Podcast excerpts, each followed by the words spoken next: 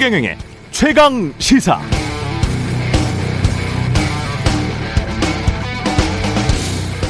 네, 어제도 그런 기사가 나오던데요. 서울 집값 규제 완화 기대 보합 상승 전환. 대통령 선거 끝나자마자 계속 이런 류의 기사들이 나오고 있습니다. 인수위나 경제부총리 후보, 국토교통부 장관 후보는 계속 지금 상황에서 섣불리 규제 완화 빨리 해서 시장에 잘못된 신호 주면 안 된다. 지금 또 집값 상승하면 안 된다. 이렇게 말하고 있는데요. 그런데도 경제신문들을 비롯한 일부 언론들, 일부가 아니고 상당수의 언론들이죠. 왜 계속 시장의 기대감을 말할까요? 새 정부의 정책이 아마도 그렇게 규제 완화로 흐르면 집값이 오르고 또 그렇게 되길 시장이 바라고 있다. 이렇게 지금 계속 기사를 쓰고 있는데 지난 수년 동안 집값 폭등해서 무주택 서민들 못 살겠다고 그렇게 외쳐왔으면서 언론이 그랬지 않습니까? 정권 바뀌자마자 규제 완화에 서울 집값 상승 전환됐다. 시장이 기대를 하고 있다. 이게 대체 무슨 의도인지 저로서는 이해가 가지 않고요. 그리고 제발 주어를 똑바로 썼으면 좋겠습니다. 자본주의 시장이라는 게 그게 사람입니까? 자본주의 시장이라는 게 매수자와 매도자가 있는 건데 매수자, 매도자 모두 가격 상승을 바랍니까? 그걸 기대합니까? 그런 시장이 어디 있습니까? 무주택자가 지금보다 더 집값이 높아지길 기대한다는 말입니까? 말이 안 되잖아요. 무주택자들이 그러던가요? 무주택자인 독자들에게 물어보고 취재하고 쓴 기사입니까? 우리나라 인구의 절반 정도가 무주택자입니다. 유주택자도 85%가 1가구 1주택이에요. 그럼 집값 계속 올라서 좋은 사람들이 대체 누굽니까?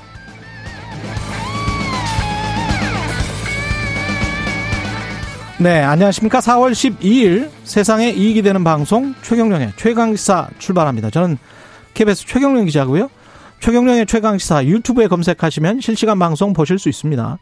문자 자변은 짧은 문자 50원, 긴 문자 100원이 드는 샵 9730, 무료인 콩 어플 또는 유튜브에 의견 보내주시기 바랍니다. 오늘 인터뷰 강병원의 정치 백신 더불어민주당 강병원 의원 만나보고요. 정의당 여영국 대표와도 이야기 나눕니다.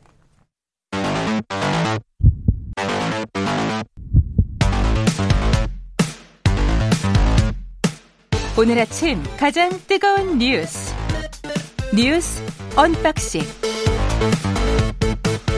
네 뉴스 언박싱 시작합니다. 민동기 기자 김민아 시사평론가 나와 있습니다. 안녕하십니까? 안녕하십니까? 예 수사 기소권 분리 이른바 검수 완박 때문에 어제 전국 검사장 회의했고요. 김오수 검찰총장이 검찰 수사 기능이 폐지가 된다면 검찰총장이 직무를 수행할 아무런 의미가 없다. 직에 연연하지 않겠다 이런 얘기를 했습니다. 더불어민주당이 추진하는 검찰 수사권 기소권 완전 분리 방침에 사퇴를 하겠다 뭐 이런 의사를 밝힌 건데요. 아, 김호수 총장 얘기는 몇 가지로 나눠보면 이렇습니다. 첫 번째는 국민적인 공감대를 바탕으로 충분한 논의를 거쳐야 할 필요가 있다 이런 점이고요. 또 하나는 아, 지금은 검찰 수사 기소권 분리보다는 지난해부터 적용돼서 시행 중인 검경 수사권 조정 안착이 우선이다 이런 얘기를 했습니다. 에, 어제 검사장들은 국회 형사사법제도 개선 특위 구성을 제안을 했거든요. 어, 일단 김후곤 대구지검장이 이 검사장 회의 끝나고 나서 브리핑을 가졌는데 국회 입법권에 대한 집단 반발로 비춰지는 부분은 좀 죄송하지만 적정한 의견 제시는 필요하다고 본다 이렇게 얘기를 했습니다. 아, 다만 자신들이 반성할 부분이 없다는 게 아니라 수사권이 없어지는데 중립성과 공정성을 논의할 단계는 아니라는 게 검사장들의 설명이다. 이런 점을 강조를 했습니다. 검찰 조직은 재밌는 조직이에요. 이거를 자기들끼리 회의를 한 거 아닙니까? 네. 지검장들이 모여서 음. 예를 들면 어느 부처에서 뭐 실국장단 회의 이런 걸 했다고 해서 장관의 모두 발언을 뭐 이렇게 생중계하듯이 이렇게 뭐 공개를 하고 그 자리에서 어떤 얘기들이 나왔는지 이렇게 다들 나와가지고 음. 뭐 자신들의 의견을 이렇게 예? 각 국장들이 막 얘기를 하느냐 그렇지 않죠. 그러니까 이거 지금 예를 들면은 어 이런 지검장 회의를 했는데 검찰총장의 모두 발언을 공개한 것 자체가 이례적이라는 거거든요. 언론의 보도 내용은. 음. 그리고 이 내용이 어쨌든 예를 들면 민주당이 지금 오늘 의원총회를 거쳐갖고 당론 확정을 할 것인데 아직 뭐 이 법안을 구체적인 내용을 뭘 가지고 추진할 건지를 정한 정한 바도 없고 물론 이제 검수 완박은 하는데 그러니까 대안이 뭔지에 대해서 정한 바도 없고 결정한 바도 없는데 이미 이제 기정사실화 해가지고 이렇게 이 집단적으로 반발을 하고 있는 거에 대해서는 상당히 희한한 일이다 이렇게 생각이 되고 대한민국에서 검찰 조직만이 가능하다는 얘기도 있습니다. 아, 그러니까요. 네. 그러니까 이거 그래서 대부분의 언론이 대부분의 언론이 그 보수 보수건 뭐건 가릴 것 없이 대부분의 신문들이 사설이나 이런 걸 통해서 검찰의 이런 방식에 대해서는 비판을 하고 있습니다. 그래서 검찰이 이러면 이럴수록 예를 민주당도 그렇고 이 부분에 대해서 물러날 테러가 없어져요. 사실 정치적으로 따지면. 그래서 오히려 이런 태도가 하라는 거 아니냐. 이런 방향으로 계속 민주당이랄지 검수한박을 주장하시는 분들이 이쪽 방향으로 이제 가도록 몰고 몰고 있는 거 아니냐 이런 얘기까지 나올 정도거든요. 이게 좋은 일인지를 한번 생각해 볼 필요가 있습니다. 이 참 여러 가지 생각이 드는데 검찰이 저 준사법부라고 스스로는 말은 하지만 우리나라 헌법 체계상 보면 행정부 안에 있는 조직이고 네. 그리고 우리나라의 사법부라는 건 사실은 법원밖에 없는 거잖아요. 그렇죠. 그러니까 가령 입법부가 삼권 분리 원칙이 그리고 서로가 견제와 균형을 한다는 게 우리 헌법의 원칙이니까 헌법만 가지고 이야기를 한다면 행정부 안에 있는 거를 어떻게 이제 일종의 정부조직법 비슷한 거 아니겠습니까? 그것의 권한과 기능을 입법부에서 어떻게 하겠다라는 거잖아요. 근데 그 행정부 안에 있는 게 반발을 해가지고 당신들 그렇게 하면 안 돼. 라고 그, 그 권한을 그러면 없애겠다는 게 아니고 중수청이나 경찰한테 주겠다는 거잖아요. 그러면 그거는 그냥 그렇게 그게 맞나? 뭐, 뭐 검찰 말이 또 일리가 있는 부분들이 있어요. 그렇게 해서 뭐 수사가 잘 안 될 것이다. 초기에는 분명히 안 될 것 같아요. 검찰 말대로. 근데 그게 검찰이 본인들이 주장하는 것처럼 이게 무슨 아주 뭐 경천 동지할 일인지 이렇게 큰 일인지 그건 모르겠어요. 가령 이제 사법부 법관들의 어떤 권력이나 권한을 입법부가 뭐 제한해 버리겠다. 이거는 큰 문제죠. 이거는 그렇죠. 말도 안 되는 문제지만 행정부처에 내에 있는 거를 입법부가 한다는데 그게 국민들한테 위임받은 권력인데 입법부에 그게 안 된다. 행정부의 일개 부처가 그러면 이제 합리적으로 왜 안 되는지 제시를 해야 되잖아요. 그 내용들을. 그러면 그 안에 있는 내용들이 가령 국민들은 그 생각할 거 아니에요. 본인들 99만 원 세트 먹은 거를 당신들이 제대로 처리했어? 수사했어? 김학의 얼굴 동영상에 닮은 그 법무부 차관 얼굴 닮은 사람 찾아냈어? 이렇게 이야기할 거 아니에요.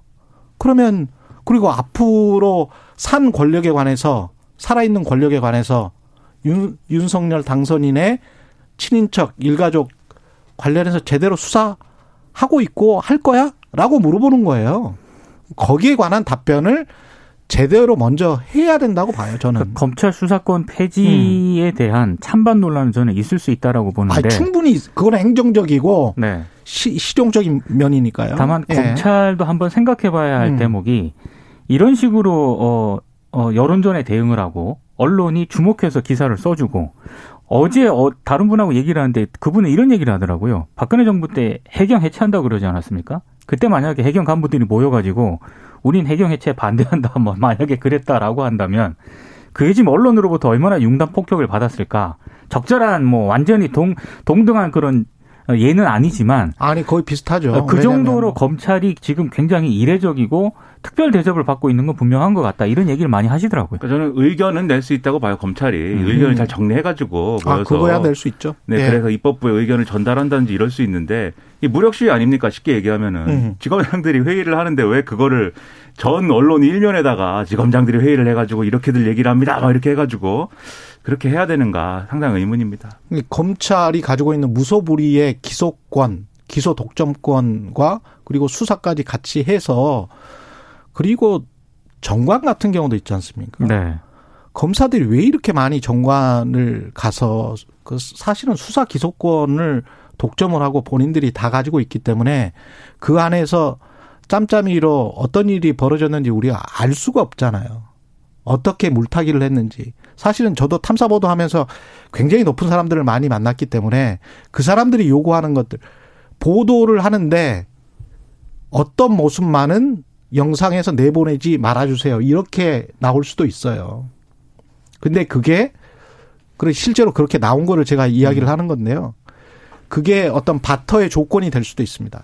그러니까 밖에서는 전혀 생각하지 못하는 어떤 서로 간의 거래가 있을 수가 있고 그 거래를 통해서 향후에 10년 후나 20년 후에 삼성이나 삼성이 알고 있는 또는 현대나 현대가 알고 있는 서로 간의 밀착되게 있는 그런 법무법인에서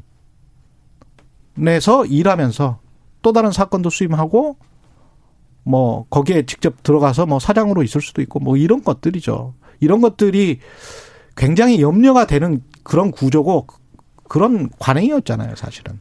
아무튼 민주당이 오늘 의총을 네. 통해서 이 당론 채택 여부를 오늘 논의한다라고 하니까요. 민주당 음. 의총 결과가 상당히 좀 변수가 될 것 같습니다. 예. 네, 분위기는 검찰이 이렇게 나오니까 당론 채택할 분위기예요, 지금. 이 윤호중 위원장 얘기도 그렇고 박홍 원내대표 얘기도 그렇고 거의 뭐 어, 해야 할 수밖에 없다라는 분위기인데 저는 제대로 된 논의를 내부에서 했으면 좋겠습니다. 지금까지 나온 얘기 종합해 보면 앞서도 뭐 그러면은 검찰이 지금 6대 범죄에 한해서 이제 수사를 하고 있는데 그걸 누구에게 그러면 맡길 거냐에 대한에 대해서 이것도 중구난방이에요. 문희당 내에서 나오는 얘기는 그렇습니다. 중수청에 주자는 사람도 있고 경찰에 주자는 안도 있고 음. 아니다 검찰에 이제 그 수사 보안 수사 요구권만 삭제하면 된다는 얘기도 있고 일단은 모르겠으니까 일단은 수사를 하지 말게 해놓고 보자 뭐 이런 것도 있고 엉망진창인데 그런 상황에서 이걸 이 밀어붙인다고 하면은 어제도 말씀드렸지만 이거 왜 하는 거냐 이게 이렇게 갈 수밖에 없는 거예요. 그 말이에요. 그러니까 민주당도 이걸 뭘 이제까지 2년이 넘었지 않습니까? 그렇죠. 좀 정교하게 뭔 안을 가지고 와서 이렇게 이렇게 하면 그 사람들이 걱정하는 거 지금 K8977님도 근데 수사 역량은 검찰이 최고잖아요. 이런 말을 하잖아요. 그리고 사람들이 그렇게 믿고 있잖아요. 그러면 좀 디테일하게 앞으로 이렇게 이렇게 진행시키고 중수청이나 경, 경찰의 수사 역량을 어떻게 강화하고 뭐 그 사이에 어떤 벽을 만들어서 서로 간에 어떤 그 견제할 수 있게 하겠다라는 그럼 구체적으로 뭔가를 가져와야 되는데 지난번에 언론중재법도 그렇고 이것도 그렇고 사실 안에 전문가들이 봤을 때는 미숙한 부분들이 굉장히 많거든요. 그리고 지금도 네. 사실 이 1년여 전에 시행했던 이 검경수사권 조정 이후에 음. 그러니까 이게 안착됐느냐, 이게 안착이라는 말을 자꾸 왜 하냐면 어쨌든 검찰이 수사하는 범위는 줄어들었고 경찰이 맡아야 될 부분이 늘어난 거잖아요. 예. 근데 그거에 대해서 지금 경찰 조직이 제대로 이제 이런 것들을 다 감당할 수 있을 만큼 준비가 다 끝났고 원활하게 되고 있느냐. 지금 일선에 이제 어떤 목소리나 이런 것들을 들어봤다라고 얘기하는 정치인들이나 이런 분들 얘기 들어보면 어제 최입의 비대위원도 그 얘기 하던데 이게 아직까지는 어 여러모로 어이 일선에서는 혼란스럽고 좀 부담이 있는 부분들이 있다라는 거거든요. 그러면 이제 시간을 가지고 일단 이 상황을 그 공수처도 그렇지 않습니까? 공수처가 수사를 제대로 안 해갖고 여기서 얼마나 욕을 했습니까? 그랬죠. 저는 좀 덜하고 최경영 기자님이 많이 했는데 욕을. 저좀 심, 심했나요? 저는 착한 사람이니까. 근데 이제 아무튼 그랬는데 예. 공수처도 초기에 지금 이제 자리를 잡았다 이렇게 볼 수는 없는 거잖아요. 음. 여러모로 가야 될 길들이 있는데 예. 그런 것들이 좀 안정화되고 나서 자 이제 그러면 어느 정도 이제 감당할 수 있는 수준이 됐으니까 이 정도 수준에서 한 번 더 개혁이 필요합니다. 이렇게 음. 설득을 해야지. 지금 이렇게 이 임기 말돼 갖고 우당탕탕 하는 방식으로 해서 그렇죠. 왜 하느냐라는 얘기밖에 안 나오는 그 거거든요. 그러면 또 참 일리가 있어요. 그러니까 좀 뭔가 구체적으로 실체가 보이는 미, 미래 그 그런 어떤 개혁안을 제시해 줬으면 좋겠어요. 그러니까 사람들의 감정을 먹고 사는 그걸로 어떻게 순환을 해보려고 하는 개혁안 그거는 이제까지 분명히 실패를 했고 그런 실패에 대한 뭐랄까요 책임을 물은 게 지난 선거 두 번이었다고 저는 생각을 하거든요. 그러면 개혁을 하려면 하려면 정말 똑바로 하고 디테일하게 정말 악마는 디테일에 숨어 있다고 하잖아요. 그렇죠. 음. 꼼꼼하게 해서 뭘 성공을 시키는 그런 모습을 민주당은 보여주지 않으면 이번에도 정치적으로 지금 국민의힘은 그렇게 비판하고 있지 않습니까? 뭐 정치적인 이유 때문에 지금 막 이런 걸 하려고 하는 거 아니야?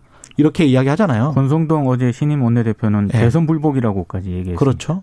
그럼 그런 음 그런 뭐랄까요? 그런 의심을 사지 않으려면 훨씬 더 잘해야 될 것 같은데 똑같은 안을 가지고 나오면 설득하기 힘들죠. 그렇습니다. 예. 이태규 인수위원은 근데 왜 갑자기 사퇴했습니까? 이태규 국민의당. 아, 그것 때문에 언론들이 여러 해석을 내놓고 있습니다. 예. 일단 본인이 밝힌 내용을 보면은요. 어, 자신과 관련해서 여러 부처 입각 하마평이 있는데 본인은 입각 의사가 전혀 없음을 말씀드린다 이렇게 얘기를 했거든요. 근데 이태규 의원은 안철수 인수위원장의 최측근 아닙니까? 그리고 장재원 당선자 비서실장하고 함께 공동정부 구상 밑그림을 그린 인물입니다. 아, 그리고 최근까지 1차 그 장관 후보 인선을 발표할 때까지 뭐 행정안전부라든가 통일부 후보로 꾸준히 거론이 됐던 인물이기도 한데 아, 그래서 언론들의 해석은 내부 불협화음 때문에 인수위원직을 사퇴한 것 아니냐라는 해석을 하고 있습니다. 특히 윤석열 정부의 장관 후보자 인선 직후에 인수위원직 사퇴를 발표를 했거든요. 그러니까 아무래도 입각 문제와 관련한 불만이 표출이 된 것이다. 실제로 뭐 어, 일부 언론들의 보도를 보면은 상당히 행정안전부 장관의 본인도 의지가 있었다. 뭐 이런 식으로 보도가 되고 있거든요. 음. 어, 근데 결과는 좀 다른 쪽으로 나왔고 그리고 2차 내각 인선에서도 국민의당이라든가 안철수 위원장이 추천한 인사들이 반영이 안 될 가능성이 큰 것으로 일단 보면서 그래서 이제 사퇴 쪽으로 가닥을 잡았다라는 그런 어떤 분석이 좀 많은 것 같은데요. 일단 장재원 당선자 비서실장은 어, 두 사람의 신뢰는 변치 않고 있다고 생각을 한다라고 하면서 확대 해석은 경계를 하고 있는 상황입니다. 그 장재원 비서실장이 인사 문제는 아닌 걸로 생각한다라고 얘기를 했습니다. 뒤집어 말하면은 인사 문제를 다들 보고 있다는 거죠. 네, 그거에 대해서 얘기를 하는 건데. 음. 그래서 이 행간을 보도들의 행간을 읽어보면 결국은 이런 얘기인 것 같아요.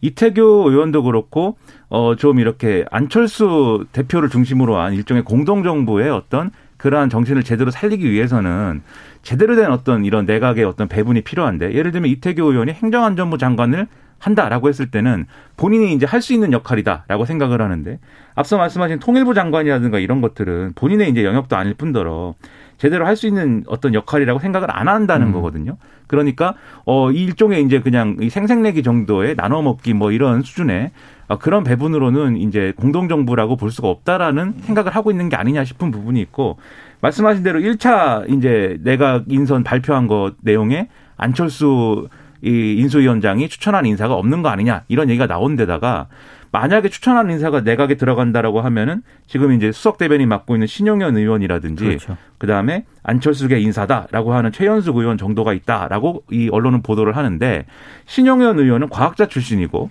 그다음에 과기부 장관 후보자로 좀 물망에 올랐었죠. 그렇죠. 그렇죠. 예. 최연숙 의원은 간호사 출신이다. 음. 그래서 보건복지부 장관, 과학기술정보통신부 장관 등이 거론할 수 있는 대상인데 음. 이미 이건 1차 내각 인선에 포함돼 버렸잖아요. 끝났고. 그러니까 그렇죠. 2차 내각 인선에는 그러면 안철수 위원장이 추천한 인사 없는 거 아니냐. 음. 이런 상황에서 안철수 이 위원장 쪽에 불만이 이런 식으로 반영된 거 아니냐라는 해석이 나오는 건데요. 근데 오늘 안철수 위원장이 아마 이거 입장 표명을 할 것으로 예상이 돼서 실제로 어떤 얘기를 하는지는 봐야 될 것 같고 이 상황이 국민의힘과 국민의당의 합당에도 일부 영향을 미치지 않겠느냐 이런 어. 얘기도 나오고 있습니다. 예. 장관 후보자들 관련해서는 의혹들이 좀 있나 봅니다. 이창양 산업통상자원부 장관 후보자 같은 경우에는요. 지난달 17일 인수위 경제 2분과 간사로 선임이 됐거든요. 근데 6일 만인 지난달 23일 LG 디스플레이 정기주주 총회에서 사외이사로 재선임이 됐다라고 합니다. 일단 본인은 사외이사 퇴임 절차를 밟고 있다 이렇게 해명을 했는데 아무래도 이해충돌 소지가 좀 있는 것 아니냐라는 지적이 나오고 있고요. 특히 이창양 후보자는 SK 하이닉스와 같은 기업에서 13년간 사외이사로 있으면서 8억 정도의 보수를 또 받기도 해서 이 부분이 좀 논란이 좀 제기가 될 것 같고 역시 박보균 문체부 장관 후보자도 지난해 3월부터 신세계 인터내셔널의 사회이사 겸 감사위원 위원장으로 또 재직을 하고 있었다라고 어, 해요. 예. 이 감사위원 1인당 연간 평균 보수액이 6,200만 원이거든요. 그렇군요. 물론 이게 무슨 법적 제재 대상은 아닙니다만 음. 역시 좀 적절한 어떤 그런 온당한 처신이었냐. 지금 음, 이해 충돌 소지가 좀 있는 것 아니냐. 이런 좀 우려가 나오고 있고요. 어, 그리고 정호영 복지부 장관 후보자 같은 경우에는 어, 과거 2012년 10월 29일자 매일신문에 기고한 칼럼이 지금 뒤늦게 문제가 되고 있는데 암 치료 특효약은 결혼이다. 그리고 결혼과 출산이 애국의 방법이다. 어, 만일 셋 이상 다산까지 한다면 위인으로 대접받아야 한다. 어, 칼럼에서 이런 주장을 펼쳤고요. 특히 결혼과 출산이 암 사망 위험을 낮춘다 이렇게 주장을 해서 이게 지금 적절한 어떤 칼럼이었냐 이게 뒤늦게 논란이 되고 있는데 어제 해명 자료를 냈더라고요. 보니까 10년 전에 외과 교수로서 저출산 현상에 대한 안타까운 마음으로 다양한 의견 가운데 하나로 개진했던 것이다. 이렇게 해명을 하고 있습니다. 음. 저는 가끔 그런 생각도 합니다. 결혼과 출산은 사람을 더 힘들게 할 수도 있다. 이런 사회에서는. 그런 생각도 하는데 어떻게 이게 암 치료의 특효약인지 모르겠는데 그 전반적으로 보면은 크게 두 가지 줄기에 이제 어떤 문제 제기를 할 수 있는 그런 흐름들이 잡히는 것 같아요. 애초에 이제 예, 1차 내각 이 구성을 얘기를 했을 때 이 후보자들을 얘기를 했을 때 일각에서 민주당 일각에서 나온 얘기가 컨셉이 뭐냐. 그렇죠. 이게 뭐 이 이거 뭔가 이제 시사하는 바가 뭐냐. 이게 없다. 방향이 없다. 이런 비판이 나왔는데 이게 이해 충돌 문제가 여러 후보자들에 음. 걸쳐서 아마 문제 제기의 대상이 될 것 같고요. 그게 이제 유효한 문제 제기든 아니든 간에 이해 충돌 문제가 상당히 중심에 놓일 것 같고 그 다음에 지금 출산이나 결혼에 대한 인식 이게 이제 여가부 폐지와 맞물려 가지고 상당히 뜨거운 쟁점이 될것 그렇죠. 같은 게 지금 말씀하신 이 의혹 중에 예. 네, 출산 기피 부담금이랄지 그다음에 결혼과 출산 애국이랄지 이런 것들은 출산 기피 부담금은 이창량 그렇죠. 네. 이런 것들은 전형적으로 어떤 이 여성의 사회 활동이라든지 이 사회적 기여나 이런 것들을 애를 낳고 키우는 것이라고 하는 그리고 이 출산이라고 하는 저출산의 어떤 문제라고 하는 것은 어떤 이 인력의 문제, 어떤 숫자의 문제 이런 것으로 국한해 가지고 판단하고 그것에 대안을 마련하고자 하는 이런 대안으로 비춰지기 때문에 이 부분 상당히 이제 인사청문회 큰 쟁점이 될 것 같습니다. 어, 좀 좋게 이야기하면 고전적인, 뭐, 요즘식으로 이야기를 하면 꼰대스러운, 뭐, 이런 생각을 가지고 있는 거죠. 아저씨네가 예. 이게 아저씨네가, 이 아저씨들의 어떤 이 세계관이지. 예. 이거는 부당합니다, 좀, 뭔가. 네. 예. 그리고 이제 제가 또 짚고 싶은 게 지금 이창양 산자부 장관 후보자도 마찬가지고 박보균 이게 신세계 인터내셔널 사회이사를 했잖아요. 네. 이게 중앙일보 삼성이라고 치면은 그 다 반개 또는 직계 조직 들이었던 거 아닙니까? 그러니까 중앙그룹하고 그렇죠? 삼성하고는 또 특수한 관계니까 특수한 관계였고. 네. 근데 과거에 제가 그 금융위 쪽 하여간 어떻게 어떻게 해서 알아낸 우리나라 코스피 코스닥에 있는 사회이사들의 명단을 다 받아서 한 3, 4년 된 것 같은데 그 한번 분석을 한 적이 있어요. 근데 현직 언론인들이 꽤 많아요. 음. 꽤 아, 많고 현직이 예, 네. 현직 많고 대부분은 경제부장을 다 했던 사람들이 꽤 있고요. 이렇게 음. 이제 논소리원 출신들도 꽤 있고 그 다음에 이제 이 검사나 판사 출신이랄지 이렇게 산자부 관료 출신이잖아요. 이창양 네. 산업자원부 네. 장관도 그런 사람들 많고 그러니까 이게 그 거대한 구조가 있는 거예요, 사실은. 음. 그 뒤에서 거대한 구조가 있고 사회이사가 저는 한 4, 5천만 원 정도인 줄 알았는데 많이 올랐네, 그동안에 월급이. 저로서는 알 수 없는 세계입니다. 예, 한 8천만 원, 1억 정도 이제 받는 것 같은데. 어, 많이 올랐더라고요. 그거 진짜. 서너 개씩 하는 분들도 있습니다. 야. 아, 그런 서너 개씩 하는 분들도 있어요. 네. 그러니 말이에요. 옛날에 음. 무슨 뭐 브로커한테 언론인들이 보낸 문자 뭐 이런 것들이 공개되고 이게 다 합법이에요. 네, 그런 예. 것들을 보면은 음. 우리가 모르는 세계가 너무 큰 것 같고 거기서는 적도 아군도 없는 것 같습니다. 근데 이렇게 말하고 또 본인들은 이해 상충에 관해서 열심히 글을 쓴단 말이죠. 음. 그렇죠. 이게 뭔지 모르겠어요. 다들 돈을 참 잘 버시는 것 같습니다. 소외감을 느낍니다. 사회이사는커녕 저는 논외입니다. 논외. 예. 마지막으로 경기도가 김혜경 씨 그 법인카드 유용 관련해서 감사 결과를 발표했습니다. 액수가 이제 사, 업무 추진비 사적 사용이 의심되는 액수가 수백만 원에 달한다는 감사 결과를 내놨는데요. 예. 어, 도청 법인카드로 업무 추진비를 사적으로 사용한 것으로 의심되는 내역이 최소 수십 건, 액수는 수백만 원에 이른다. 그러니까 왜 이게 구체적인 액수와 액수라든가 이런 걸 안 밝혔냐면 아, 감사 관련 규정도 있고요. 지금 검찰 고발 등을 이유로 내세웠는데 언론들은 대략 한 건수는 7, 80건, 액수는 7, 800만 원 정도에 달한다. 이렇게 보도를 하고 있습니다. 아, 특히 이제 결제 사유라든가 이런 걸 보면은 업무 추진비를 지출한 실국이 소관하는 지역 상생 및 광역 행정 등 도정 업무 협의 관련 간담회 경비 이런 게 많았다라고 하고요. 어, 특히 뭐 결제 시간 같은 경우만 보더라도 점심 시간대가 80% 가량을 차지했고 오후 근무 시간대와 근무 시간 이후가 각각 5%와 15% 정도를 차지했다고 합니다. 그러니까 이게 지금 이 횡령의 지금 주체가 일단은 지금 배모 씨라고 하는 거잖아요. 경기도 그렇죠. 감사 결과는. 그렇죠. 근데 그거는 이제 사용이 그렇게 된 거고 여기도 보면은 이 배모 씨가 김혜경 씨에게 제공 목적으로 한 음식물 포장 등에 어쨌든 들어간 비용이 얼마다라는 게 이제 규정이 돼 있기 때문에 결국은 음. 이제 김혜경 씨와 관련된 어떤 어, 조사나 수사를 할 수밖에 없는 건데 일단 이 내용과 관련돼서는 경기도가 수사 의뢰를 해가지고 경찰에서 수사를 지금 하고 있는 상황입니다. 음. 감사 결과와 함께 그그 수사 결과를 놓고 보면 아마도 어느 정도는 네. 네. 어느 정도는 어떤 사건인지를 볼 수 있을 것 같습니다. 뭐 소식이 나오면 전해드리겠습니다. 뉴스 언박싱 민동기 기자 김민아 평론가였습니다. 고맙습니다. 고맙습니다. 고맙습니다. KBS 일라디오 최경영의 최강시사 듣고 계신 지금 시각 7시 45분입니다.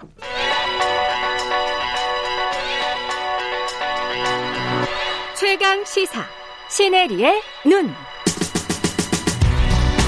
네, 시네리의 눈 뉴스포터 시네리 에디터 나와 계십니다. 안녕하십니까? 네, 안녕하세요. 예, 오늘은 미국 역사상 첫 흑인 여성 대법관 탄생했습니다. 한 3일 전이었죠? 네, 맞습니다. 예. 미국 역사상 첫 흑인 여성 대법관이 탄생했는데 무려 음. 233년 만입니다. 미국 같은 나라, 나라에서도 이런 일이 있기까지 수백 년이 걸렸습니다. 근데 이제 연방 대법원이 생긴 이후 최초 아니에요? 그렇습니다. 흑인 여성 대법관 네. 그렇죠. 사실 그 흑인 남성 대법관은 네. 있었습니다. 지금 현직으로도 두 명, 예, 네. 있었습니다. 근데 여성으로 흑인은 음. 처음인데 사실 바이든 대통령 선거 때부터 공약을 했던 겁니다. 전 흑인 어, 여성 대법관을 지명하겠다라고 공약했고요. 결국 이렇습니다. 어, 이게 이제 상원에서 표결한 걸 봤더니 인준안이 찬성 53표, 반대 47표로 이 6표 차이로 지금 가결이 됐는데요. 예. 여기 보면 이 정파성을 넘어 투표한 공화당 의원 3명이 음. 결국에는 이 일을 만들어냈습니다. 그 표 때문에. 네. 예. 사실 바이든 대통령도 이제 그 연설하면서 이 공화당 대표의 이름, 아, 공화당 의원들의 이름을 거론하면서 굉장히 고맙다라고 얘기를 했고요. 예. 예 정파성을 뛰어넘어서 국익에 이렇게 어, 관심이 되는 그런 일들을 해줘서 감사하다라고 표명을 했습니다. 어, 일단 그 연설을 봤더니 그 백악관 잔디밭에서 이렇게 이뤄졌는데 어, 뭐 많이 기사화됐지만 여기서 그 잭슨 대법관이 얘기한 게 이제 나는 노예의 꿈이자 희망이다라는 식으로 인용해서 연설을 했습니다. 나는 노예의 꿈이자 희망이다. 희망이다. 네. 그래서 이 시구를 이제 어, 이야기하면서 눈물을 좀 닦아내는 그런 음. 모습이 포착되면서 굉장히 감동적이었는데요. 노예 자손, 흑인 노예 자손이라는 것이죠. 맞습니다. 음. 그, 딱 그, 언론들이 보도한 걸 보면, 오른쪽에는, 그, 아, 왼쪽에는 역사상 첫 아시아계 어, 여성 부통령이죠. 카멀라 음. 해리슨이 서 있었고 예. 오른쪽에는 바이든이 서 있었는데 그 컷 자체도 굉장히 인상적이다라면서 네, 머리 기사로 많이들 외신에서 좀 내비쳤습니다. 예. 어, 잭슨 이, 이 대법관은 어떤 사람입니까? 네, 일단 이 대법관의 이름에 케탄지라는 그 아프리카어가 붙습니다. 케탄지 네, 브라운 잭슨. 네, 본인이 이제 아프리카 노예 출신의 조상을 기억하기 위해서 이 케탄지를 계속 이름을 아. 쓰고 있다 하면 하면서 사실 케탄지는 아프리카어로 사랑스러운 사람이라는 아. 뜻이라고 합니다. 그래서 본인의 그 정체성을 숨기지 않고 오히려 어, 유지하는 그런 어, 이름을 계속 쓰, 써왔고요. 흔치는 않네요. 네, 맞습니다. 예.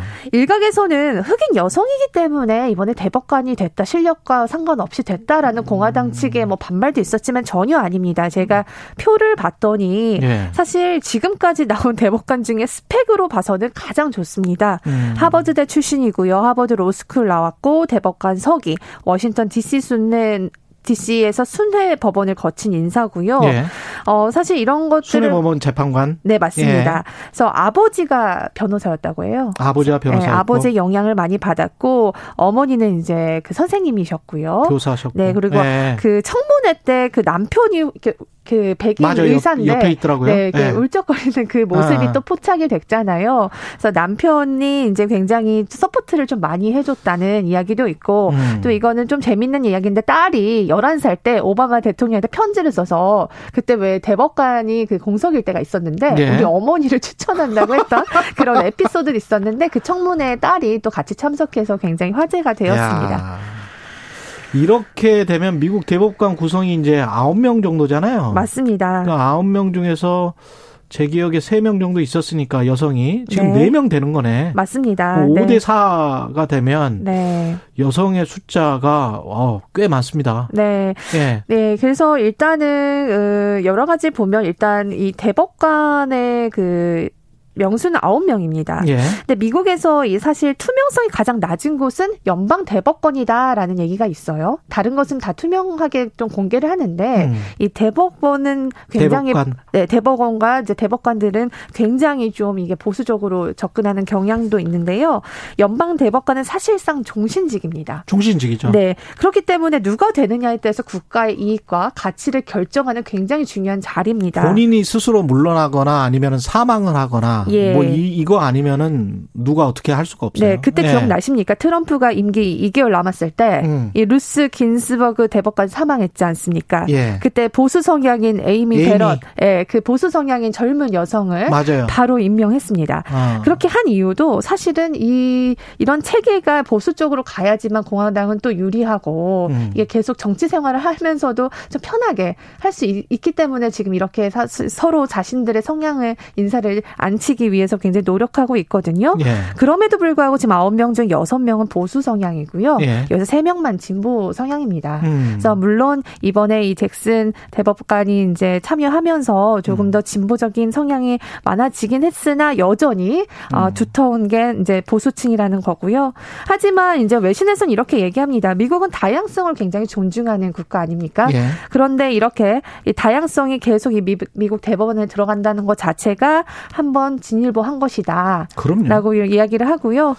어, 사실 이 청문회에서 사실 굉장히 당황스러운 일이 있었어요. 잭슨 음. 대법관에 대해서 사람들이 질문을 했을 때 이렇게 물었습니다. 여성이란 무엇인가? 음. 라는 이야기를 했는데 거기서 잭슨 대법관이 굉장히 좀, 어, 어, 좀, 어, 의미 있는 답변을 거부했죠. 답변을 네, 거부하면서 이런 얘기를 했습니다. 저는 생물학자가 아닙니다. 음. 이런 답변을 했습니다. 음. 그래서 이 성적 다양성을 굉장히 존경, 존중하는 이 진보적인 그 발언을 많이 했기 때문에 일부러 지금 그 공화당 상원 의원이 그걸 물어본 거예요. 맞습니다. 그리고 그렇게 답변을 하면서 답변하면서 네. 이런 context에서는 이런 네. 맥락에서는 네. 내가 답변할 수 없다. 맞습니다. I'm a biologist 이 네. 이야기를 한 거예요. 네, 맞습니다. 나는 나는 생물학자가 아니다. 맞습니다. 예. 네, 그래서 그런 태도들을 이제 잘 침착하게 보였다 했는데 사실 이걸 지켜보는 흑인 여성들을 뉴욕 타임스가 막 많이 인터뷰를 했는데 그때 음. 이런 얘기를 했습니다. 이런 어, 질문들 자체는 여성의 굉장히 고통스러운 잔명이었고 음. 또 많은 흑인 여성들에게 고통스러운 장면이었다라고 하고요. 이 잭슨 판사 때문에 사실 많은 흑인 여성들이 이번에 많은 이제 위로가 됐다 이런 이제 뭐 워싱턴 포스트의 보도도 있었고요. 사실 이 미국 내에서는 이 사건 자체가 굉장히 좀 큰 옆 이제 영향을 주고 있는 것 같습니다. 음. 그동안 인종차별, 인종혐오 이런 이슈들이 그럼요. 불거졌고요. 예. 그리고 또 흑인, 그다음에 뭐 하여튼 소수 이런 약자들에 대한 문제가 사실 트럼프 때부터 굉장히 많은 이슈가 됐기 때문에 이 바이든 대통령이 어쨌든 협치를 이뤄내서 이렇게 잭슨 아, 대법관을 임명했다는 것은 굉장히 음. 의미가 있는 일로 보고 있습니다. 신혜리 기자, 그 대법관 영어로 뭡니까? 대법관이? 네? 영어로 대법관이 뭐죠? 갑자기 아, 물어보니까 예? 영어 잘하잖아요. 아, 네. 저스티스잖아요, 저스티스. 네, 네, 저스티스입니다. 예. 네. 제가 대법관 명함을 받아본 적 있거든요. 아, 네, 네. 근데 한국 대법관이었는데 네. 뒤에 보니까 저스티스라고 돼 있어요. 네. 직업이 본인 직업이 스스로가 정의라고 하, 는 직업을 네. 처음 받아본 거지. 아, 그렇죠. 예. 예. 그만큼 대법관에 관한 사회적인 존경, 네. 어, 그 다음에 배려, 이런 네. 것들이 있는 거죠. 네. 근데 이 사람들이 다 중립이다. 네. 이건 아니에요. 맞습니다. 중립은 아니지만 여러 네. 가지 다양성을 그 대법원 안에서, 저스티스 안에서 이뤄내는 것 자체가 구현해내는 겁니다. 그 네. 안에서. 예. 시네리의 눈이었습니다. 고맙습니다. 네, 감사합니다. KBS 일라디오 최경영의 최강시사 1부는 여기까지입니다.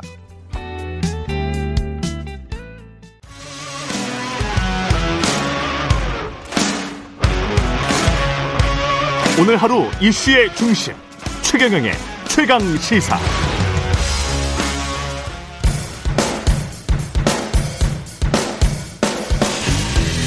강병원의 정치 백신. 네, 정치에도 백신이 필요합니다. 나쁜 정치, 막말 정치, 공학 정치 거부하는 강병원의 정치 백신. 더불어민주당 강병원 의원님 나오셨습니다. 안녕하세요. 안녕하세요. 강병원 의원입니다. 예. 지금 뭐 첫 내각 8명 장관 후보자 발표됐고 그 전에 이제 장 한덕수 총리 후보자 발표됐고요. 여러 가지 지적들이 있는데 총평부터 해 주신다면 어떻습니까? 아마 이번 인수위 내각을 보면서 야 새롭다, 음. 뭐 신선하다, 참신하다 이런 표현을 하시는 분은 없으실 것 같습니다. 야, 참신은 좀 아닌 것 같고. 예. 그 보도 보니까 예. 다들 좀 다양성도 좀 부족한 것 같고 뭔가 네. 좀뭐 안배했다는 느낌도 전혀 안 드는 것 같고요. 예. 인수위 인선을 볼 때 사람들이 서울대 50대 남성, 그래서 서우남이라고 음. 평가를 했었는데 이번에는 경상도 60대 남성, 그래서 음. 경육남 이런 내각이 아닌가 싶어요. 예. 저는 이렇게 조금 우리 대한민국이 그 위상이 굉장히 높아졌습니다. 세계적인 위상이 정치나 경제, 문화, 예술, 방역 이런 면에서 전 세계가 대한민국을 지켜보고 있습니다. 정치도 마찬가지고요.